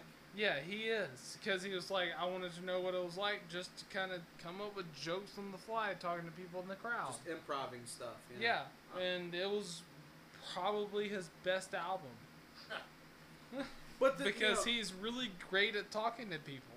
Like it's it's, it's his thing. So, but not everybody's like that. So you know, some people have to have like jokes written. right. You know, so and I th- and, well, and I'll say this, and then I'll go ahead and read the comment, and then we'll just we'll react to this. But like, there's a lot of people that are like, you know, I, I I'm a big fan of Jeff Foxworthy because I think I've listened to almost every album that he's made. I don't know if he's made anything like recently besides like the blue collar comedy stuff, but like his original albums that he made like in the '90s. You know, like his original albums, everybody when you say Jeff Foxworthy, everybody thinks, oh, he's the redneck joke guy. You listen to his albums, and that's like ten percent of what he does at the very end of his show. you might be a redneck. You, know, you, might your be a grass redneck. Yeah, and find your lawnmower. Right. Yeah. you know, you might be a redneck if you know you have a working TV on top of a non-working TV. Like, and you know, he was like the redneck jokes just kind of came up because people would just. He was like, I would tell stories about like crazy stuff that was in my family because his wife's from Louisiana, she's Cajun. And so, and he would go visit like his relatives and stuff, He was literally from New York, though. Really? he But was living wife- in Atlanta at the time, I think. Yeah, But- that's that's what it is. Like Jeff Foxworthy's actually from New York, but his wife's from Louisiana, and they live in Georgia. Yeah. So he came up with those jokes because it's kind of a mixture of North and South. But he, he It's even like admits crazy ass family. because a lot stuff. of people don't know. You know, he claims to be from the South, but as a lot of people don't know, there are rednecks in New York, born and raised. Because there's a country part of New York. Yeah. There's Up- not just city in New York. There's country New York. Yeah, New York like too. upper like upper state New York is pretty much just like hills and back roads and stuff. Yeah, I'm well, from uh, Illinois, right? And like the redneck jokes that people would talk about, like you know, like stuff about like their tractors and stuff like that. Like I, I'm from Illinois. I saw shit like that. There were rednecks in Illinois. Like you, you know, Foxworthy would Illinois tell though, you, some people consider like north, but it's really like mid. It's like mid America, really. Like it, it's like it has north and south all in this area. yeah, well, because it's know. like the bottom end of Illinois is like right near Tennessee, and then the upper end of Illinois is touching Wisconsin. Cause Chad So- Gray from Mudvayne is from Illinois, but he kind of considers himself a redneck. Yeah, that's why that's why Hellyeah kind of is a, you know, kind of partially Pantera when you know Vinny was around. Rest in peace, Vinny Paul. Um, uh, we're drinking Jaeger tonight, so I think it's, it's Jaeger, yeah, it's a good idea that we you know we we reference Vinny Paul, right? Take this drink, AJ. Yay, let's Um, clink it together. Let's do it. But that's uh, I but that's one of the things that's interesting about you know somebody like Jeff Foxworthy is that everybody thinks that oh he's the redneck joke guy, but if you actually listen to his stand up, he doesn't do just redneck jokes the whole time. His stand up is a lot of storytelling. It's stuff about his family, stuff that him and his wife have been through, stuff that he's done with his kids. You know, like it's just that kind of stuff. But that's the perception that people have. But So- let's be honest, Ron White's the best um, storyteller out of all the blue collar comedy tour guys. Well, everybody's a little bit different because Bill Engvall is pretty good at doing stories too. And at Foxworthy the can end, do he that. does the "Here's your sign." Yeah, stuff. here's your sign. That's what his gimmick is. Is the here's your sign stuff. and then And then Jeff Larry has the the, Cable redneck Guys, jokes. the get her done. yeah, stuff. the get her done and like that kind of stuff. And then Ron White is you know he's like the outlier because you know he drinks He doesn't really he have a tagline. He's just really fucking funny. yeah. Um, And drinks constantly. yeah, Yeah. on stage while smoking. Yeah. But Which is why he wasn't on the blue collar uh, on the blue collar uh, TV show. because they wanted to keep it more PG friendly. They didn't want him to Ron drink. White's stand up is not really PG. Like it's pretty it's it's a little bit over the top for the blue collar guys, but they're all such good friends. They were like, we don't really think the network's gonna like Ron, you know, doing this.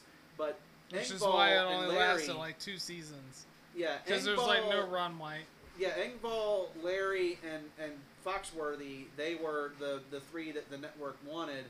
Not so much Ron White because They want He to run, but they didn't want him to drink on set, and he was like, Yeah. "Nah, fuck you guys. I'm gonna drink when the fuck I want to feel. Yeah, like. 'cause when I feel like to- drinking." because You're gonna tell the man he can't drink his bourbon when he's on set. It's like Well- I'm not doing it on camera. I'm, I'm doing it, you know, off well, camera. I would say Ron White's the most American out of all of them because he refused. to let them, you know, prevent him from drinking.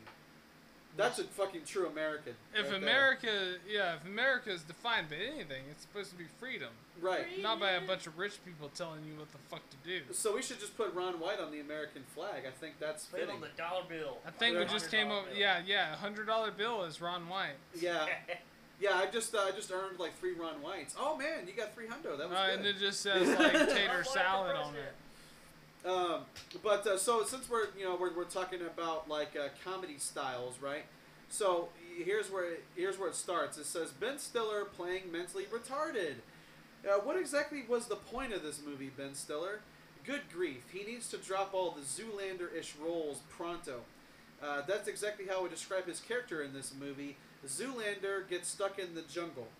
For starters, I have to admit that I don't like Ben Stiller. Never have. Probably never will. I didn't research this movie before I watched it, so I was unaware that he co-wrote, co-produced, directed, and starred in it. Now I really don't like him. I don't know what Stiller was thinking when, but he wasn't thinking clearly. How can you make a movie with this many hateful jokes against the mentally challenged and expect people to laugh? Possibly the worst scene in the whole film was the Forrest Gump bit where they make fun of Forrest Gump. I think that I think that could have been so much funnier if Jack Black had been doing that and it had been about somebody who was ADHD because then Jack Black could finally or could have really gone off in, in his usual hyper style. I also found that Forrest Gump section very insulting towards people with disabilities. I have Asperger's and ADHD and found it really poorly done without any consideration for people watching the film who have learning disabilities. Well, for one, it wasn't making fun about anybody. Even though the guy was retarded, he took offense to it. Sorry. It wasn't making fun about anybody that had disabilities. It was making fun of pe- actors that play people with disabilities. Yeah, because It even was- even Osiris is like you never go full retard, Yeah, you know? it, it was making fun of the actors that play which is probably the Mentally- best meme ever. yeah mentally challenged people. So it's, it's literally not making fun of, of mentally challenged people at It's all. making fun of actors that go way too fucking far with Yeah, because it was making fun of stuff like uh, Rain Man and uh, things like that. Yeah, and uh, maybe a little bit of the like when they kept saying like the Forrest Gump bit. I'm like, Not are you Forrest talking? Gump. Are you talking about like the thing where he's playing Simple Jack and it's Simple like the butterflies and shit? Yeah. It's like, but Simple Jack is not Forrest Gump. Like you can't, like you might interpret it as like, oh, they're making fun of Forrest Gump with this, and it's like, the thing about Forrest Gump though is that he I've was got a a very good brain. Yeah, he, he like Forrest Gump as a character was he's simple minded, right? But he's not like He's so. not He's a goddamn legend. but he's a but he's a fucking legend. He ran across the entire United States with the same pair of He's a shoes. ping Um, pong champion. yeah, That's yeah, not he was a ping pong He's champion. He fucking he met Kennedy. Like yeah, Yeah, he's fucking a billionaire. yeah. He was like he was like the. It's star- like you're the owner of the Bubba Shrimp Company. He's like, yeah. And It's like, the bus. yeah, it is like you see like Forbes magazine is like billionaire Forrest Gump, yeah. and he's just kind of like sitting at a fucking bench waiting for a bus. Yeah, but he was a he was a simple dude, and the thing is, is that you know that people always kind of mistake Forrest Gump as being retarded. It's like no, it's just that like he he maybe interprets things a little bit slower than some other people, but you know the thing is, is that like Literally, Robert Downey Jr.'s character is like. Uh, charmed to pass off a nation, won a ping pong competition. That's not retarded. yeah Yeah. yeah exactly. Um, he literally says that in the movie. Yeah. He's like he fucking he fu- he charmed the fucking entire nation and won a ping pong competition. You, that's not retarded. Simple Yeah. Jack, you went full retarded with it. He's like Yeah. you went full full retard. Yeah. never go full Like retard. literally in the fucking uh, uh, previews for Simple Jack, he, he's like, I got a good brain, and she's like, I think you got a good fine brain, Jack. And then he's like looking at her tits, like, oh yeah, those are some nice tits, and that's his mom. right. You know- I have a good book brain. Like Christine Taylor plays his uh-huh. mom in that, Right. And he's just like, oh, those are some nice tits, and he's like, that's your mom. Right. But the thing about it is that like whenever because people have like and we we say the word like retard and retarded but we're we never say it because we're from the 90s so we we grew up like hearing words like that it's We're like always talking about Nick Swartzen when we say retarded. Just so Right, you yeah. guys know, when we say because his vocabulary we're- is like you know a few words it's dude uh you know like party uh fuck retarded and gay that's like the five words that he says yeah. the So most. we're always referring to Nick Swartzen when Right. we say retarded. um but the thing uh, but uh uh so we can do that because he is his face. he even His- says so His face But- is retarded, but um but i think that it's it's fucked and up so because is his dick. His like- dick's retarded. imagine having a retarded dick that would be really messed I think up. Nick Swartzen will win that. Yeah, let's let's hope. Um, but uh, I think that like whenever you, whenever people watch something like this and they have the whole thing where, where they're like making fun of like you know retarded people and stuff, like we say the word retarded and we say that things are retarded, but we don't make fun of like retarded people or people that have We don't. disability. We're not talking about mentally. We're not talking about disabled people. mentally We're retarded people. is. We're talking about like something is retarded or the situation's retarded. We're talking about like Alien Ant Farm or you know Fortnite. That's pretty retarded, yeah. But you know, it's like when people would always say that, like, you know, eh, because Eminem uses the word fag a lot, and he's like, I don't mean it in the sense that, like, I'm saying that somebody's a fag and that, like, they're like a gay person, and I'm saying it in a hateful way. Because he even explained it to Elton John, and Elton John was like, I understand what you're trying to say. I don't think he had to. That's the thing. I don't think he had to explain it to Elton John. Or Elton John probably just understood. Elton John is, you know, Probably the gayest superior. man he- ever. he, he's superior in the way. You don't have to explain shit to him. He understands how yeah. music and entertainment Lyrics and shit like concept works. Yeah. I mean, he is the OG. He is the master of knowing. You know, like you don't have to explain shit to Elton John. Yeah, but the thing is, is that I think that a lot of people were like, well, you know, why is he doing? Uh, was it the was the MTV Music Video Awards where it was uh, uh, Elton and uh, Eminem uh, doing the like the duet thing together, um, and they were gonna work together. And people were like, but yeah, but he says like fag all the time in his album and all this kind of stuff. Like, Elton what John Elton- must fucking hate Elton Eminem. John's probably gonna hate him because like Eminem's he's like, like, one of the gayest "Hey." dudes ever. Hey Elton, do you hate me? And uh, Elton's probably like, why? Yeah, it's like you know. What are you talking about? It's like, well, all these trolls keep talking about we should hate each other, and it's like, no, no. I mean, I get it. You know, I get it. for one, I'm Elton John. I'm beyond all that shit. Right. Like, I'm literally the person that had to deal with all that shit back in the day. I know what's real and what's not. yeah. I know how to deal with shit. If I worried about everyone that said the word fag, I would have Right. killed myself. Also, the other thing too is that like the word fag in England literally means cigarette. Yeah, but we know what it means But- here. but- that, that, that doesn't that doesn't work in America. No, but I'm just you- saying that like if you go to England and you hear somebody say like, "Would you like a pack of fags?" and then it's like, if yes, I do like the Beatles. but but it's like if you're an boom. American and you go, That's how you write comedy, bitches. That's how you write comedy. Show over. Pack of fags are the Beatles. Time to go home. It's over with. Um, That's it. but uh, the Fab Five pack of fags, right? Um, uh, or was no, it was the Fab Four. That's what it was. Um, but uh, Fabulous of four. But that's the thing. Like, if you're an American and you go to England and you see how just casually they use that word, you're like, man, that's like, why do you guys use that word? And it's like, it's all context, man. You know, it's like, but that's the thing. It's like when you, when they're talking about somebody being retarded in the movie, and then you're watching it and you're like, well, this is offensive to retarded people. Well, It's like- it out of. It's like you're taking it out of context because you're not understanding like what they're trying to say in the movie is that like like literally the meme that everybody gets from this movie is he says never go full retard. Like if you're acting and you're playing a character that is supposed to be, you know, like has like some kind of autism or whatever. so you never- basically, never, go Colin Farrell.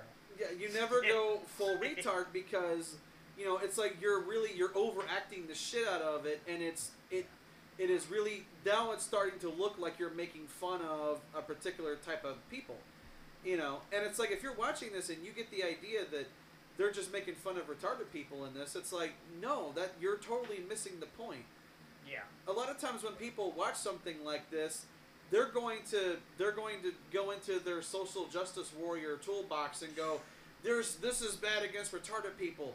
You literally have a guy in here wearing blackface." You know, and they point out all the things about this movie that they think is bullshit, and it's like you guys need to calm the fuck down. Not everything is a cause, and not everything has a fucking agenda. Like um, SJW, SJW.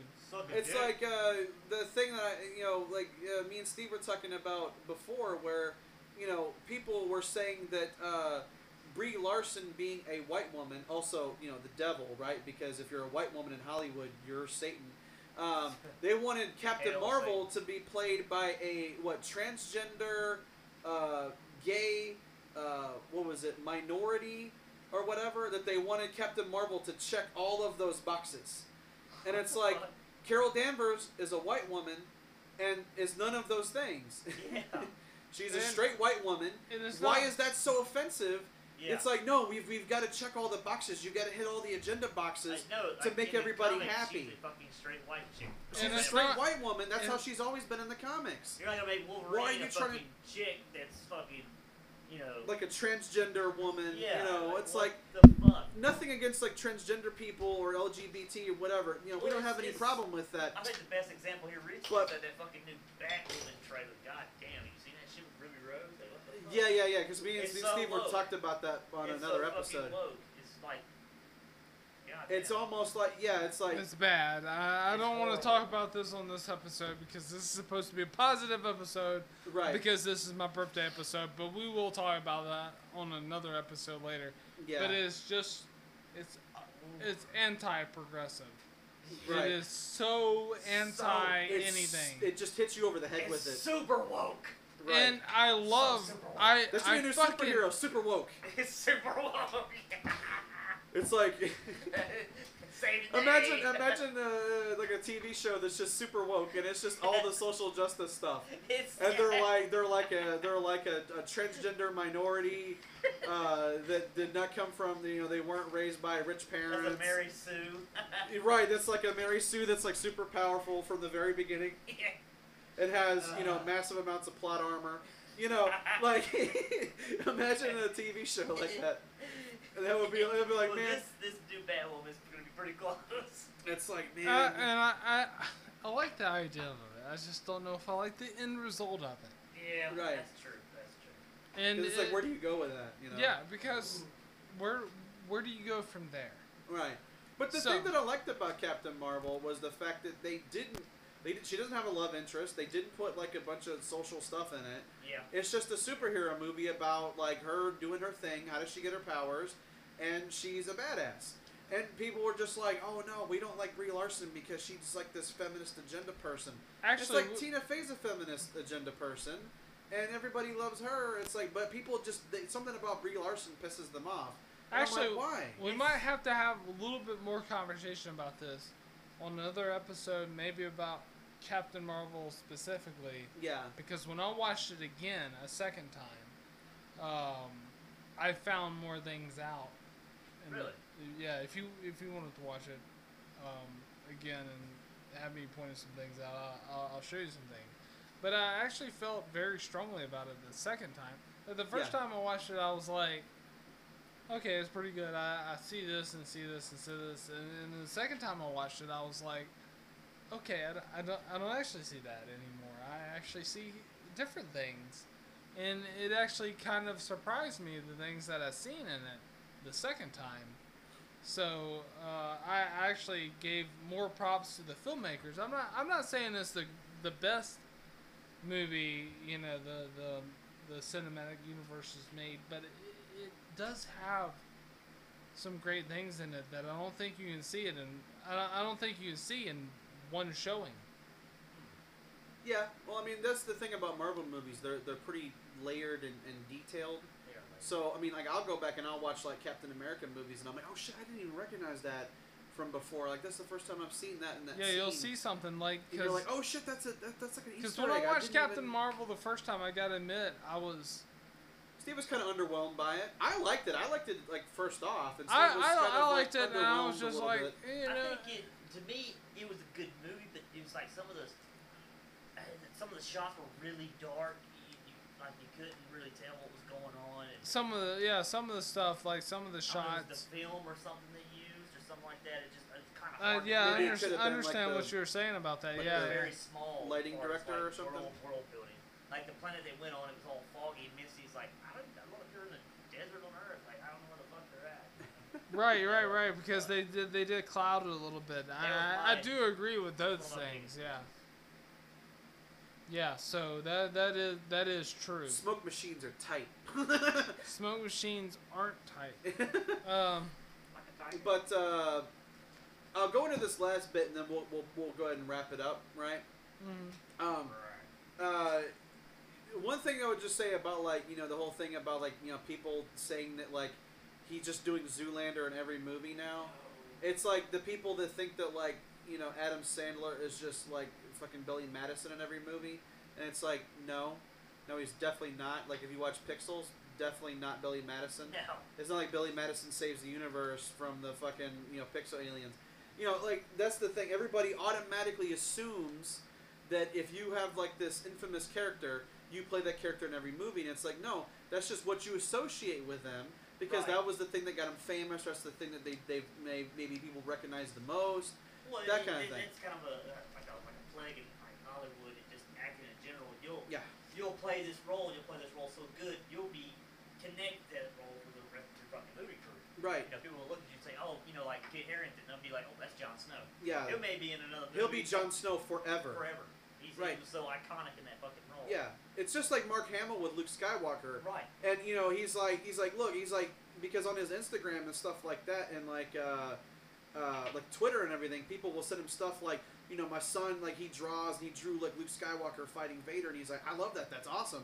You know, and like people send him like fan stuff all Yeah. the time, or like, you know, my son, you know, dressed up as Luke for Halloween, and you know, he has like the black outfit and the green lightsaber, and he's like, that's awesome. You know, I, I really love stuff like that, and he'll give it like a thumbs up and everything. You know, but he's like, he's like, but I, you know, he's like, I did more than just Luke. I was also Yeah. the Joker on the Batman animated show. You know, Chucky That came coming way out. He's later, the new yeah. Chucky. Yeah, that came afterwards, but it's like now on social media, it's like he embraces all of that stuff. He's like, I am the Joker. I am Luke Skywalker. He has to own all that because he'll he'll be Luke Skywalker forever. You know, he'll be the voice Yeah. of the Joker forever because it's such an iconic voice. They even used it in the fucking Arkham Batman games.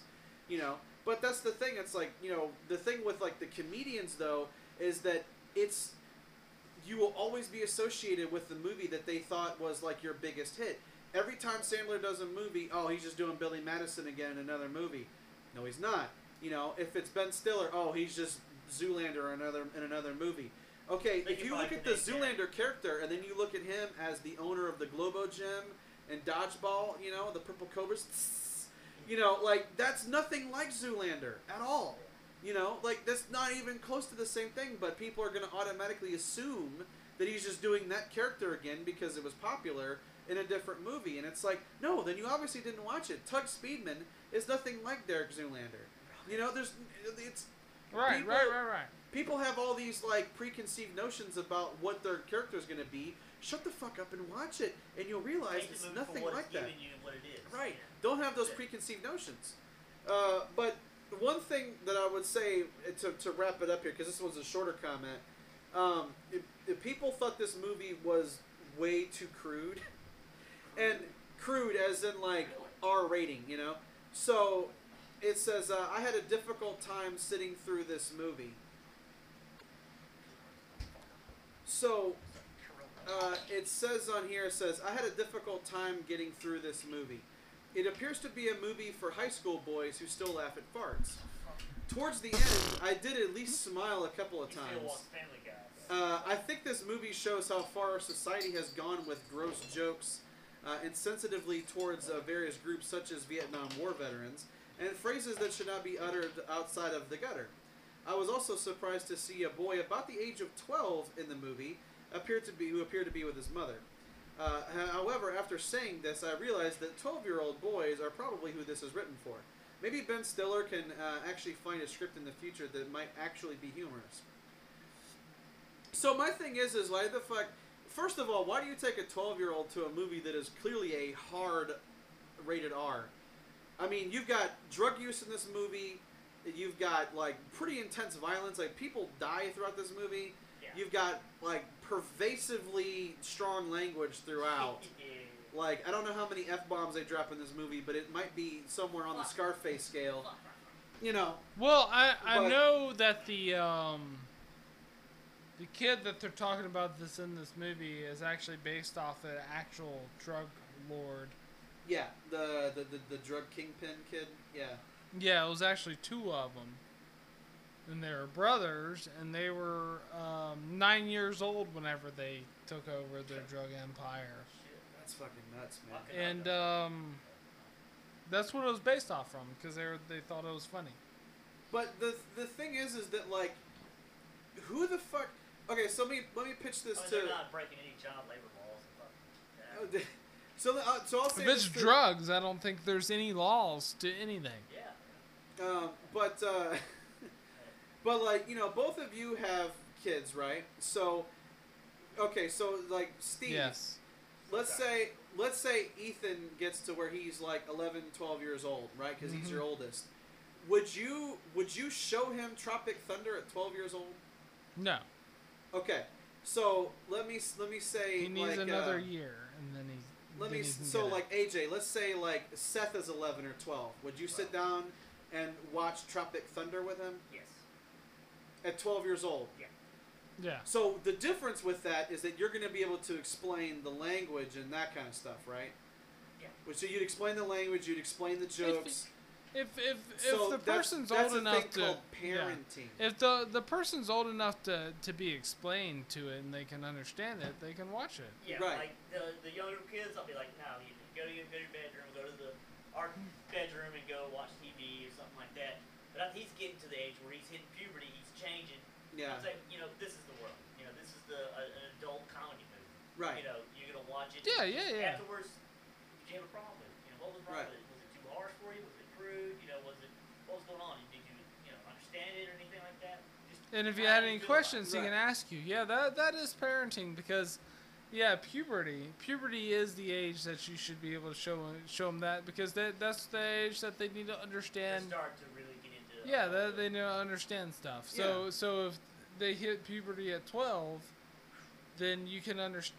They you can explain it to them at twelve if they have those questions. You know. I can remember like when I was a kid, I, I saw.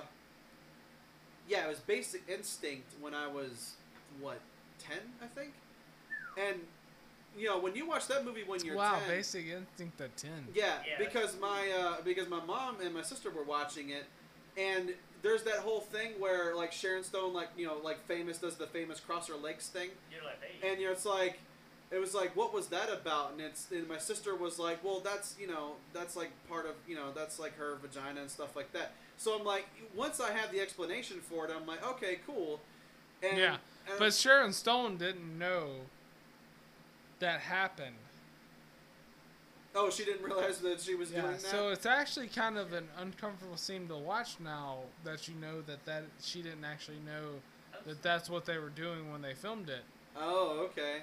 I thought they did that on purpose. No, Because no, no. Sharon everybody in the scene kind of gets like, oh shit, I'm kind of Stone. uncomfortable Sharon now. Stone herself didn't know because she thought that the camera was going to be heightened up, and they just wanted it to be a seductive factor. She didn't know that they were filming her Like, her vagina. crotch shot, basically. Yeah. Damn. So it's very, very uncomfortable now that you know how the scene was Shame, filmed. shame on Yeah. that guy. Good job. Yeah, I mean, it, it, it's kind That of fucked uh, up for sure. Sharon like- Stone, but she like she Mona nailed that upskirts. shit. I mean, yeah, she knows that that that movie is iconic only because of her, not because of a director or a producer. She Yeah. is. But the also, it's like icon in it's it. like her and Michael Douglas in that movie, and they fucking like the whole show is just great. It's a bunch of chemistry. It's it's really great, but when you're like, yeah, yeah, yeah, Sharon Stone didn't even know they were filming that part of her body. It's like, ugh. Yeah, the director's not Kinda- kinda not in the upsturdy, great yeah. standing right now because Yeah. that is But very that's questionable. the thing. Like when I watched that, I was young. I remember watching like the Terminator movies when I was young. Oh yeah. I remember like because the original Terminator, like you know, you have like pretty hardcore violence in that first Terminator movie, and you've got a sex scene where you see Linda Hamilton topless. Oh, You know, so it's you know like that was the thing is that like I would always watch that stuff like with my parents. I remember the first time that I watched Predator, and like Predator is fucking violent as shit.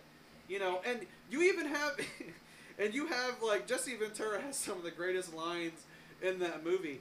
You know, goddamn sexual it's like tyrannosaurus. uh, it's because like Jesse has that line where he was like he was like you're a bunch of slack jawed faggots, you know, and it was like this shit here will turn you into a goddamn sexual tyrannosaurus, you know, and I'm like I don't know how old I was when I watched Predator. I might have been like I maybe be nine. I was like maybe nine. I don't know, maybe nine, ten, somewhere on there. But uh, whenever I watched that stuff, I was around my parents, and I'm like, you know, I could ask my dad questions, and he'd be like, "Well, when your mom's not around, ask me that again, later." You know, like that kind of stuff. But it's like, you know, the thing about something like this is that if you're taking a 12 year old to this kind of movie, you're gonna have to be a really good parent about it. That they're not gonna be like, "Oh, well, when I go to school, I'm gonna say like all kinds of crazy shit because I learned in this movie." It's like no, it's like you have to be able to, you know, it's like being responsible for what you show them and what you expose them to.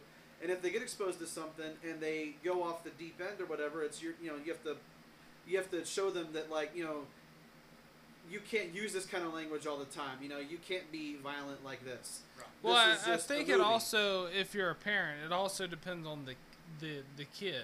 Yeah, Where- and where whether the at? kid absorbs what they see. Yeah. Yeah, like like because like um, I have I have two kids. They're not very far apart in age, but like uh, my oldest son, I think I would I would uh, expose him to to different stuff earlier, and my youngest son, I think he's a little bit more sensitive, so he might be exposed to it a little bit later. So it, it, it depends on the kid, in my opinion. Yeah, because some parent. kids at a younger age might be, you know, mature enough that they can understand what they see and not like, you know, not go off the deep end. But that's why movie ratings are basically bullshit because it should all be up to the parenting. Right. Yeah, because like if you see something that's like PG thirteen, it's like okay, there's probably, I mean, there might be nine year olds that could watch that and be totally fine. It, There it- might be some sixteen year olds that could watch it and maybe wouldn't be fine. Yeah, exactly. You know? It- like I was Because about to take it say, it might be wrong vi- it might be vice versa. It's just, you know, you, you just like, hey, yeah, so and so can watch this movie, and it's like, no, no, no, they can't. And then you know, so on and so forth, because you might have a kid that, you know, might be a little bit younger that could totally handle that movie. Like, you know, it took me forever to watch a movie like Cyborg with Jean Claude Van Damme, and that movie. That movie's fine. Right. It has one topless scene in it, Yeah. but it's rated R. Right. The rest of it is just kickboxing, basically. Yeah. And it's, it's Jean Claude Van Damme fighting somebody, and there's one topless scene. It really shouldn't be rated R. It should be rated like, you know, PG 13 or something. There's literally tits in it for like 20 seconds. Yeah. And it was, and then talking about Van Damme, Van Damme shows his ass cheeks in like almost every movie that he does. Yeah. He always has an ass shot because he's It- like, I have a beautiful ass, and he'd show it. It's And watch- also, it's especially like- his early Van Damme stuff. Yeah, he shows his this- ass in like every movie. And it's like, why is that rated R? It's ass cheeks. It's ass cheeks. It's not like it's like, oh no, this ruined my whole life. It's like, oh, it's like I just saw Van Damme's It's dick. It ruined just my life. ass. You know, Uh, he it's never ass cheeks. he never really shows dick in any of his. No, movies. it's just ass cheeks. Arnold So- did that. Arnold did that in like the Terminator movies. You see his ass cheeks when he when he comes, you know, back from the future. Right. yeah. And you and don't he- really think of anything Arnold does. Really, is like it's Arnold ass cheeks, and it's like, well, you know, he's like a bodybuilder. Yeah, We've so basically it's like- seen this already. Yeah, we've seen his like ass when he's like times. flexing and stuff, and it's like, well, there's Arnold ass cheeks right there. When he's wearing budgie smugglers, and you know you can see his ass cheeks. But she's smugglers. Shout out to Ozzy it's not Made like Reviews. yeah, it's not like something where it's just like yeah, Arnold Arnold showing his ass cheeks. It's like yo, we've seen him do that. He's flexing in every fucking thing he does. Yeah, I mean, when he was a bodybuilder, You you watch would see his Conan the cheeks. Barbarian, you've seen his ass cheeks. Yeah, because he was wearing a loincloth. I mean, you know. like it, it's literally nothing sexual at all when it comes to Arnold. no. But I did I did talk about one of those things where I don't know if you've seen this video. Uh, Arnold was at a high school, and he was like in South Africa. In South Oh, Africa. drop He drop kicked him, didn't even Didn't do like, shit. like Barely lit- moved him. literally moved him. the And brick then that bodyguard that he had fucking dropped that dude to the fucking ground and like punched him a couple times. Yeah, Bat bat. I was like, Jesus, that was already too many because that bodyguard Arnold has is fucking gigantic. Yeah. He looks like the fucking mountain from Game of Thrones. Yeah, I was like, And I was like, I guarantee you that first hit knocked the dude out. Yeah. Because the dude looked fucking pretty limp. He was just like, so bam, wouldn't- bam, yeah. bam. And it was just like, yeah, that dude's fucking done. That's what you get for thinking Arnold's like weak at 70 years old. But the dude drop kicked him and. Arnold's just kind of like this. He like barely budges and he's just like turns around and the bodyguard steps in front of him. But when I He's was, 70 and his arms are still. when like, I was looking at. Arnold's eyes, Arnold was just kind of like, I have to step behind the bodyguard, but literally I could beat this guy's ass. Right. Like that's what I seen whenever I was watching the video. I was like, yeah, Arnold was just kind of like, I yeah, could fucking Arnold knock could throw down. ass Yeah. out. If he needed Like- to. He Because I, I think that guy thought he was gonna be popular. It was like, what if I drop kick him and fucking lay Arnold out? It was like, you don't know who fucking Arnold is, do you? Right. He man. he might be seventy years old, but he's a goddamn man. Right. just the shit that he would do, like when he was bodybuilding, like how he would fuck with people's heads and shit. Yeah, like, Like, li- li- there's the- literally a documentary about him and Lou Ferrigno. How he Yeah. would fuck with that. And so and Lou bad. Ferrigno literally lost the competitions to Arnold because Arnold would fuck with his head so bad. Yeah. Right. He'd fuck up in the gym and he couldn't work out as hard. Mind Yeah, like games. he, uh, Because Arnold would literally basically bully Lou Ferrigno Yeah. Like there was a into not winning. There's a story that he went to uh, Lou Ferrigno's uh, house and went to his uh, house with his family when they were all eating dinner. And uh, Arnold Schwarzenegger's like, hey, you know, guess what, everybody, I'm gonna win the next Olympia. And his family was like, oh, that's great. I'm, you know, it was like a couple of weeks off. And they were like, oh, that's great, that's great. I'm glad you know you, you're gonna win it. And Lou Ferrigno's like, what the fuck? It's like I'm in this too and stuff, with the fact that and Arnold's just like, "Yeah, I'm going to win it. Let's let's celebrate and stuff like that." And Lou like, "I'm in this competition. Yeah. My family is on Arnold's side. Yeah. Right. What the fuck?" Can you imagine that shit? yeah, he was so great at head games because he bullied the shit out of Lou Ferrigno or anybody that he thought could beat him. Like, uh, And guy, uh, but but like it was just because Arnold was smarter than oh, he's everyone. smart as fuck. You think he's dumb because he's, you know, a bodybuilder. A something like that, bodybuilder, but literally he would get inside people's head and they couldn't get in the gym and get into good Like enough shape. Ventura, like, Right. Like Arnold would just he's super focused and that's why he's also so good at acting because he can Yeah. he can sell it. He can make it. he can sell it and that's why Lou Ferrigno was just like I fucking hated Arnold Schwarzenegger because he would always get inside my head and if it wasn't my head it would be my family's head. Right. You know, that's why he always fucking hated him. He was just like fuck Like, Arnold. there's a- there's a section in Pumping Iron where he's like, they're all pumping up, fixing to go for the uh, Mr. Olympia show, and uh, in he's doing shoulders and something, trying to warm his shoulders up, and Arnold's like, you know, you're not gonna win. Blah blah blah. You know, just become second place. He's right there in front of everybody. Yeah, he's And, uh, just like he was like, "What you're doing? That's that's not gonna win it." Yeah, you're not. And stuff, ball. and Ferrigno would be. That's why Ferrigno didn't actually win anything until Arnold just started like, doing "Yes, movies. know, Started Arnold, doing his movie career." Yeah, He's got me had it like the motherfucking train. I mean, it's like, what the fuck? yeah. Lou Lou Ferrigno couldn't win he, didn't get, he didn't get the role in the Hulk until uh, after he was, Yeah, until bodybuilding. Arnold was already doing Conan and the Barbarian, and then he got the Hulk. TV and then he show. got the Hulk thing. Literally, Arnold fucked with his head so bad. Like he literally, Lou Ferrigno literally talks about that shit to this day. Like he never forgave Arnold for any of that because he couldn't work out right. His family rooted for fucking Arnold. That's pretty bad. It's well, and, and that's the thing too. It's like at that point, it's like, do you hate the player? Or do you hate the game? You know, like he was just he was just gaming him, trying to see if he could get in his head and fuck You with just him. have to hate it's the like you game fell at that for it, one. man. Like, it He was fell just for it. He got in your head, and he. He Arnold's so smart. Like There was uh, there was another one where Arnold was talking about because I watched Pumping Iron. He was talking about how this guy, this new bodybuilder, come in. He was working out. And He said he looked he looked good and like that. He was asking Arnold for advice. He's like, "What do I need to do when I go to the show over in like uh, New Zealand or something like that, uh, a new bodybuilding show? You know, what, when I get on stage, what do I do?" He's like, "Well, the new thing now is when you get on stage, scream at the top of your lungs, loud as you can, like a madman." He's like, "Is that really?" He's like, "Yeah, it's, it's, you're catching all the attention from the judges." And he said, he said uh, the guy took his advice literally. Like, that's okay, that's what I'm going to do. Arnold told me to do that. He said it was so funny because he got on stage and started yelling. He said, get the fuck off the stage. Kick, kick him off stage. And I was then like- Arnold won was because he's what like, an idiot. Arnold's like, you're a fucking Fucking dumbass. You're stupid. Why You're you do that? stupid. Why would you even This do guy- that? Why would you, why would you listen to me? I'm your competition. I'm your competition? I win. Yeah. Kindergarten cop. Uh, like, ah, what the fuck are you crazy? You're crazy. Get on stage. But Total uh, recall.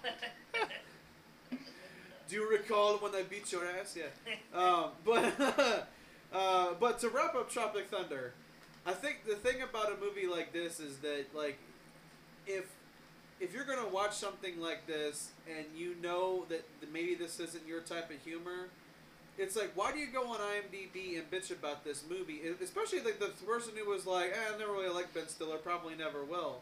Why the fuck did you go on IMDb? Is it because you're like, I want to steer people away from this terrible movie? I see that sometimes when I'm doing these, uh, when I'm doing these comments.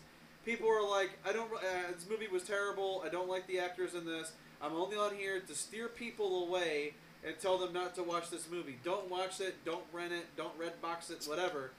You know, don't go out to the theaters and see it if it's still in the theaters at the time when they write when they do their write up.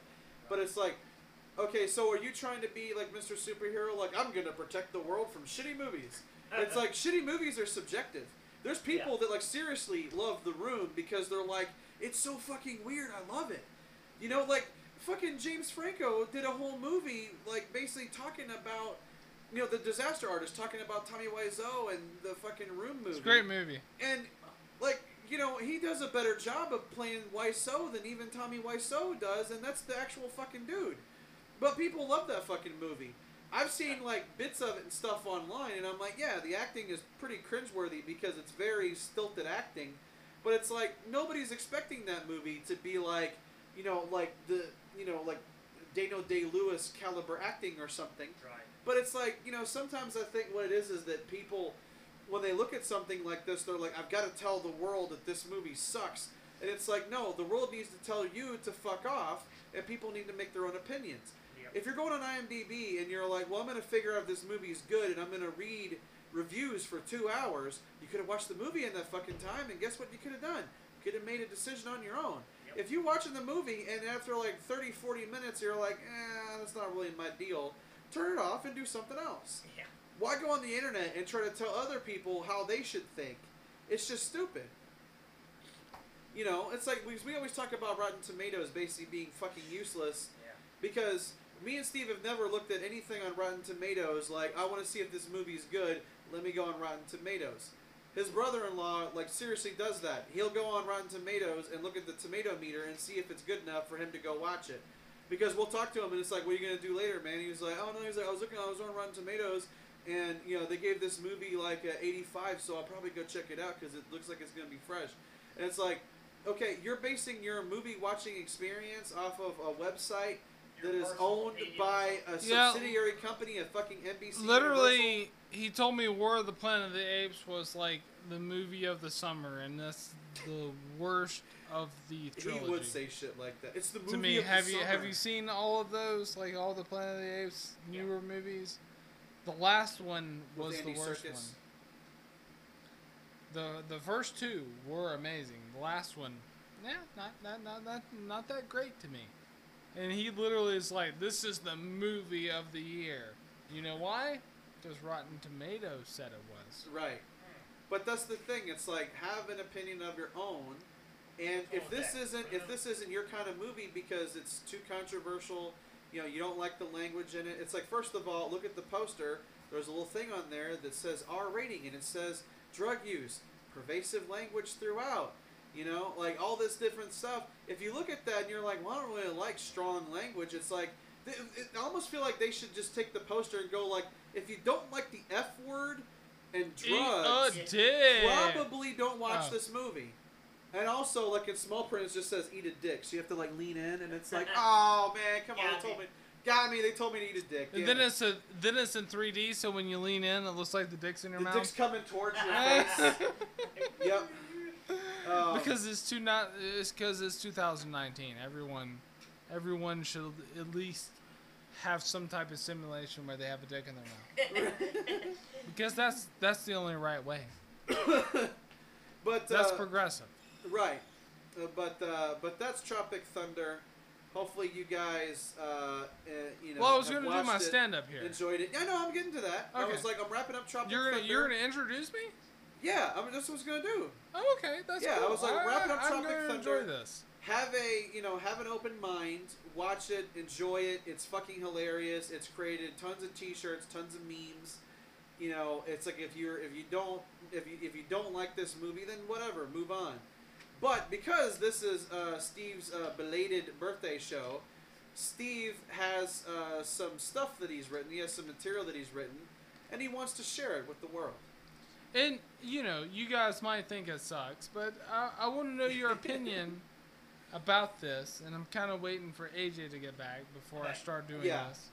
Um, yeah piss break Yeah, it was it was a little bit of piss break, but I, I do want to know Uh. your guys' opinion, and you guys can always tell us what you think about this at beyondthehate at yahoo.com. yes But I, I am going to be do uh, some some of my stand up that I, I wrote. So here we go. You know, a good way to talk with people is to assume they're all drunk. I'm for real. Someone can walk up to you, they're a little intimidating, and they stare you down, and they are like, I don't know, like, blessings, my son. then you can be like, Father, are you alright, man? Back up. You had a little too much. When he looks at you confused, you can be like, Look, look at him. He doesn't even know where he is right now. And I guarantee you, he just walks away. You can you can use it for anything, like a cop. He pulls you over. Do you know how fast you were going? That that's him. That's that's that's this cop that would ask how fast you're going.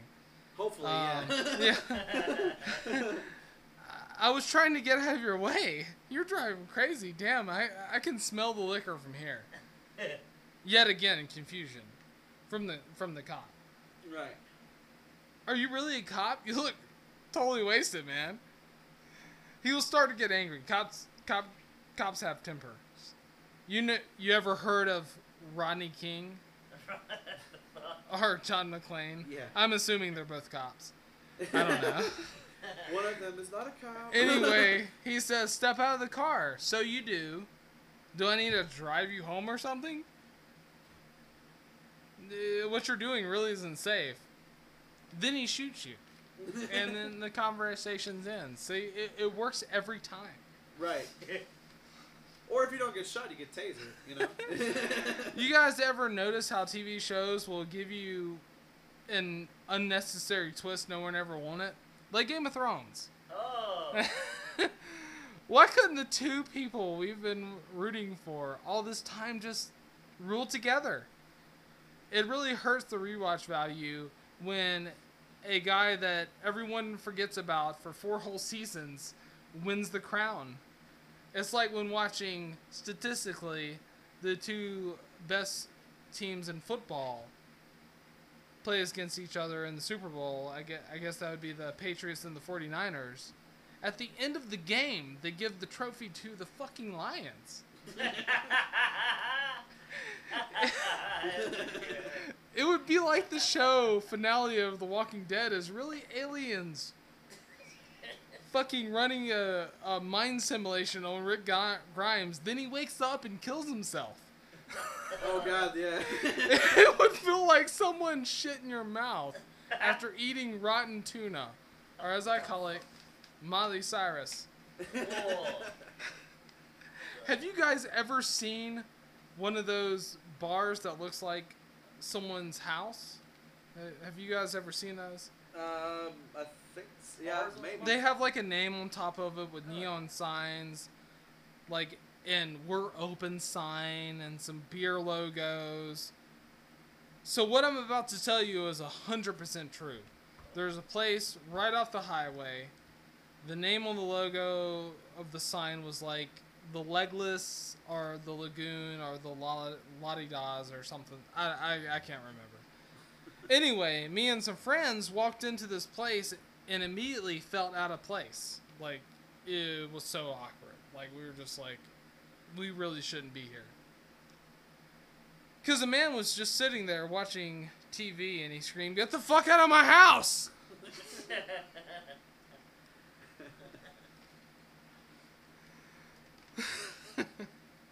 So I'm trying this new thing where I give uh, you the punchline first. So the punchline of the joke that I'm about to tell you is hobbity hoy. That's right, hobbledy hoy. Now, how did I get to the word hobbledy hoy? Well, I'm about to tell you. I was on holiday in Britain, or it could have been Florida, not sure. Depends on the level of meth. yeah, just fucking Florida.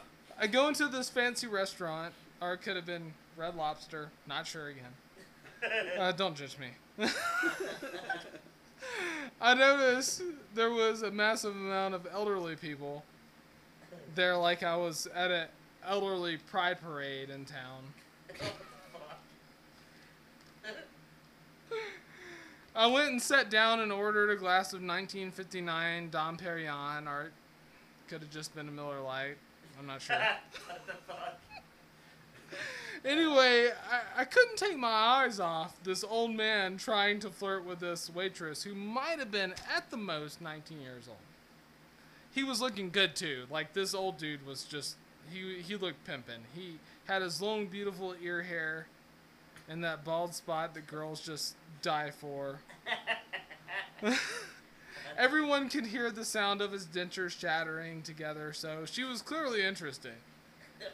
So he grabbed her ass and she looks horrified. He comes over to me. Uh, she comes over to me and complains. So I, you know, I grab her ass too. I'm, I'm just kidding. Uh, I, I don't grab her ass. Anyway, he gets up, stumbling towards the bathroom, and I can tell he's drunk. He is so fucking drunk, or he might just be old. Uh, I don't know if he was just old, or um, you know, if I was old, I would I would probably be drunk too. I would like take shots of Jaeger, or just do keg stands, or you know anything like that. A- anyway, I think I think you guys know where this joke is going, so I'll just skip to the end. I walk into the bathroom and he is given it to the waitress from behind, and as he comes, he screams "Hobbity hoy," which means clumsy's boy. Thanks you. Good night.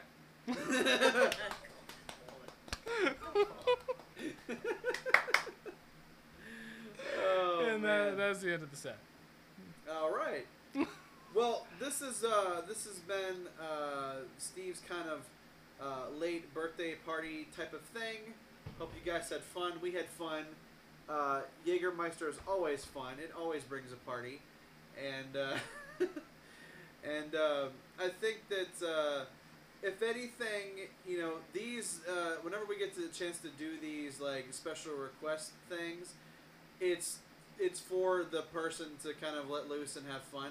You know, even though this is like way after his birthday, but you know, we didn't get a chance to really do his birthday episode until now. So, you know, I think that I hope everybody like listens to this and enjoys it because we definitely had fun doing this. This movie's hilarious. It's definitely fun to watch.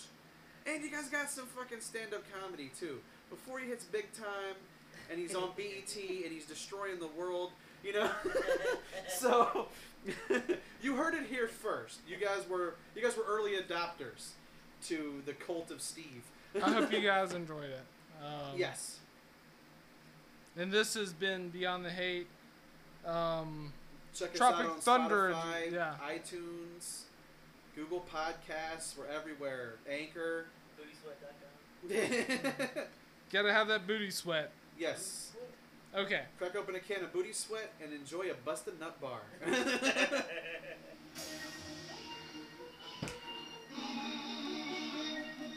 me talk to you. Let me talk to you. Let me talk to you.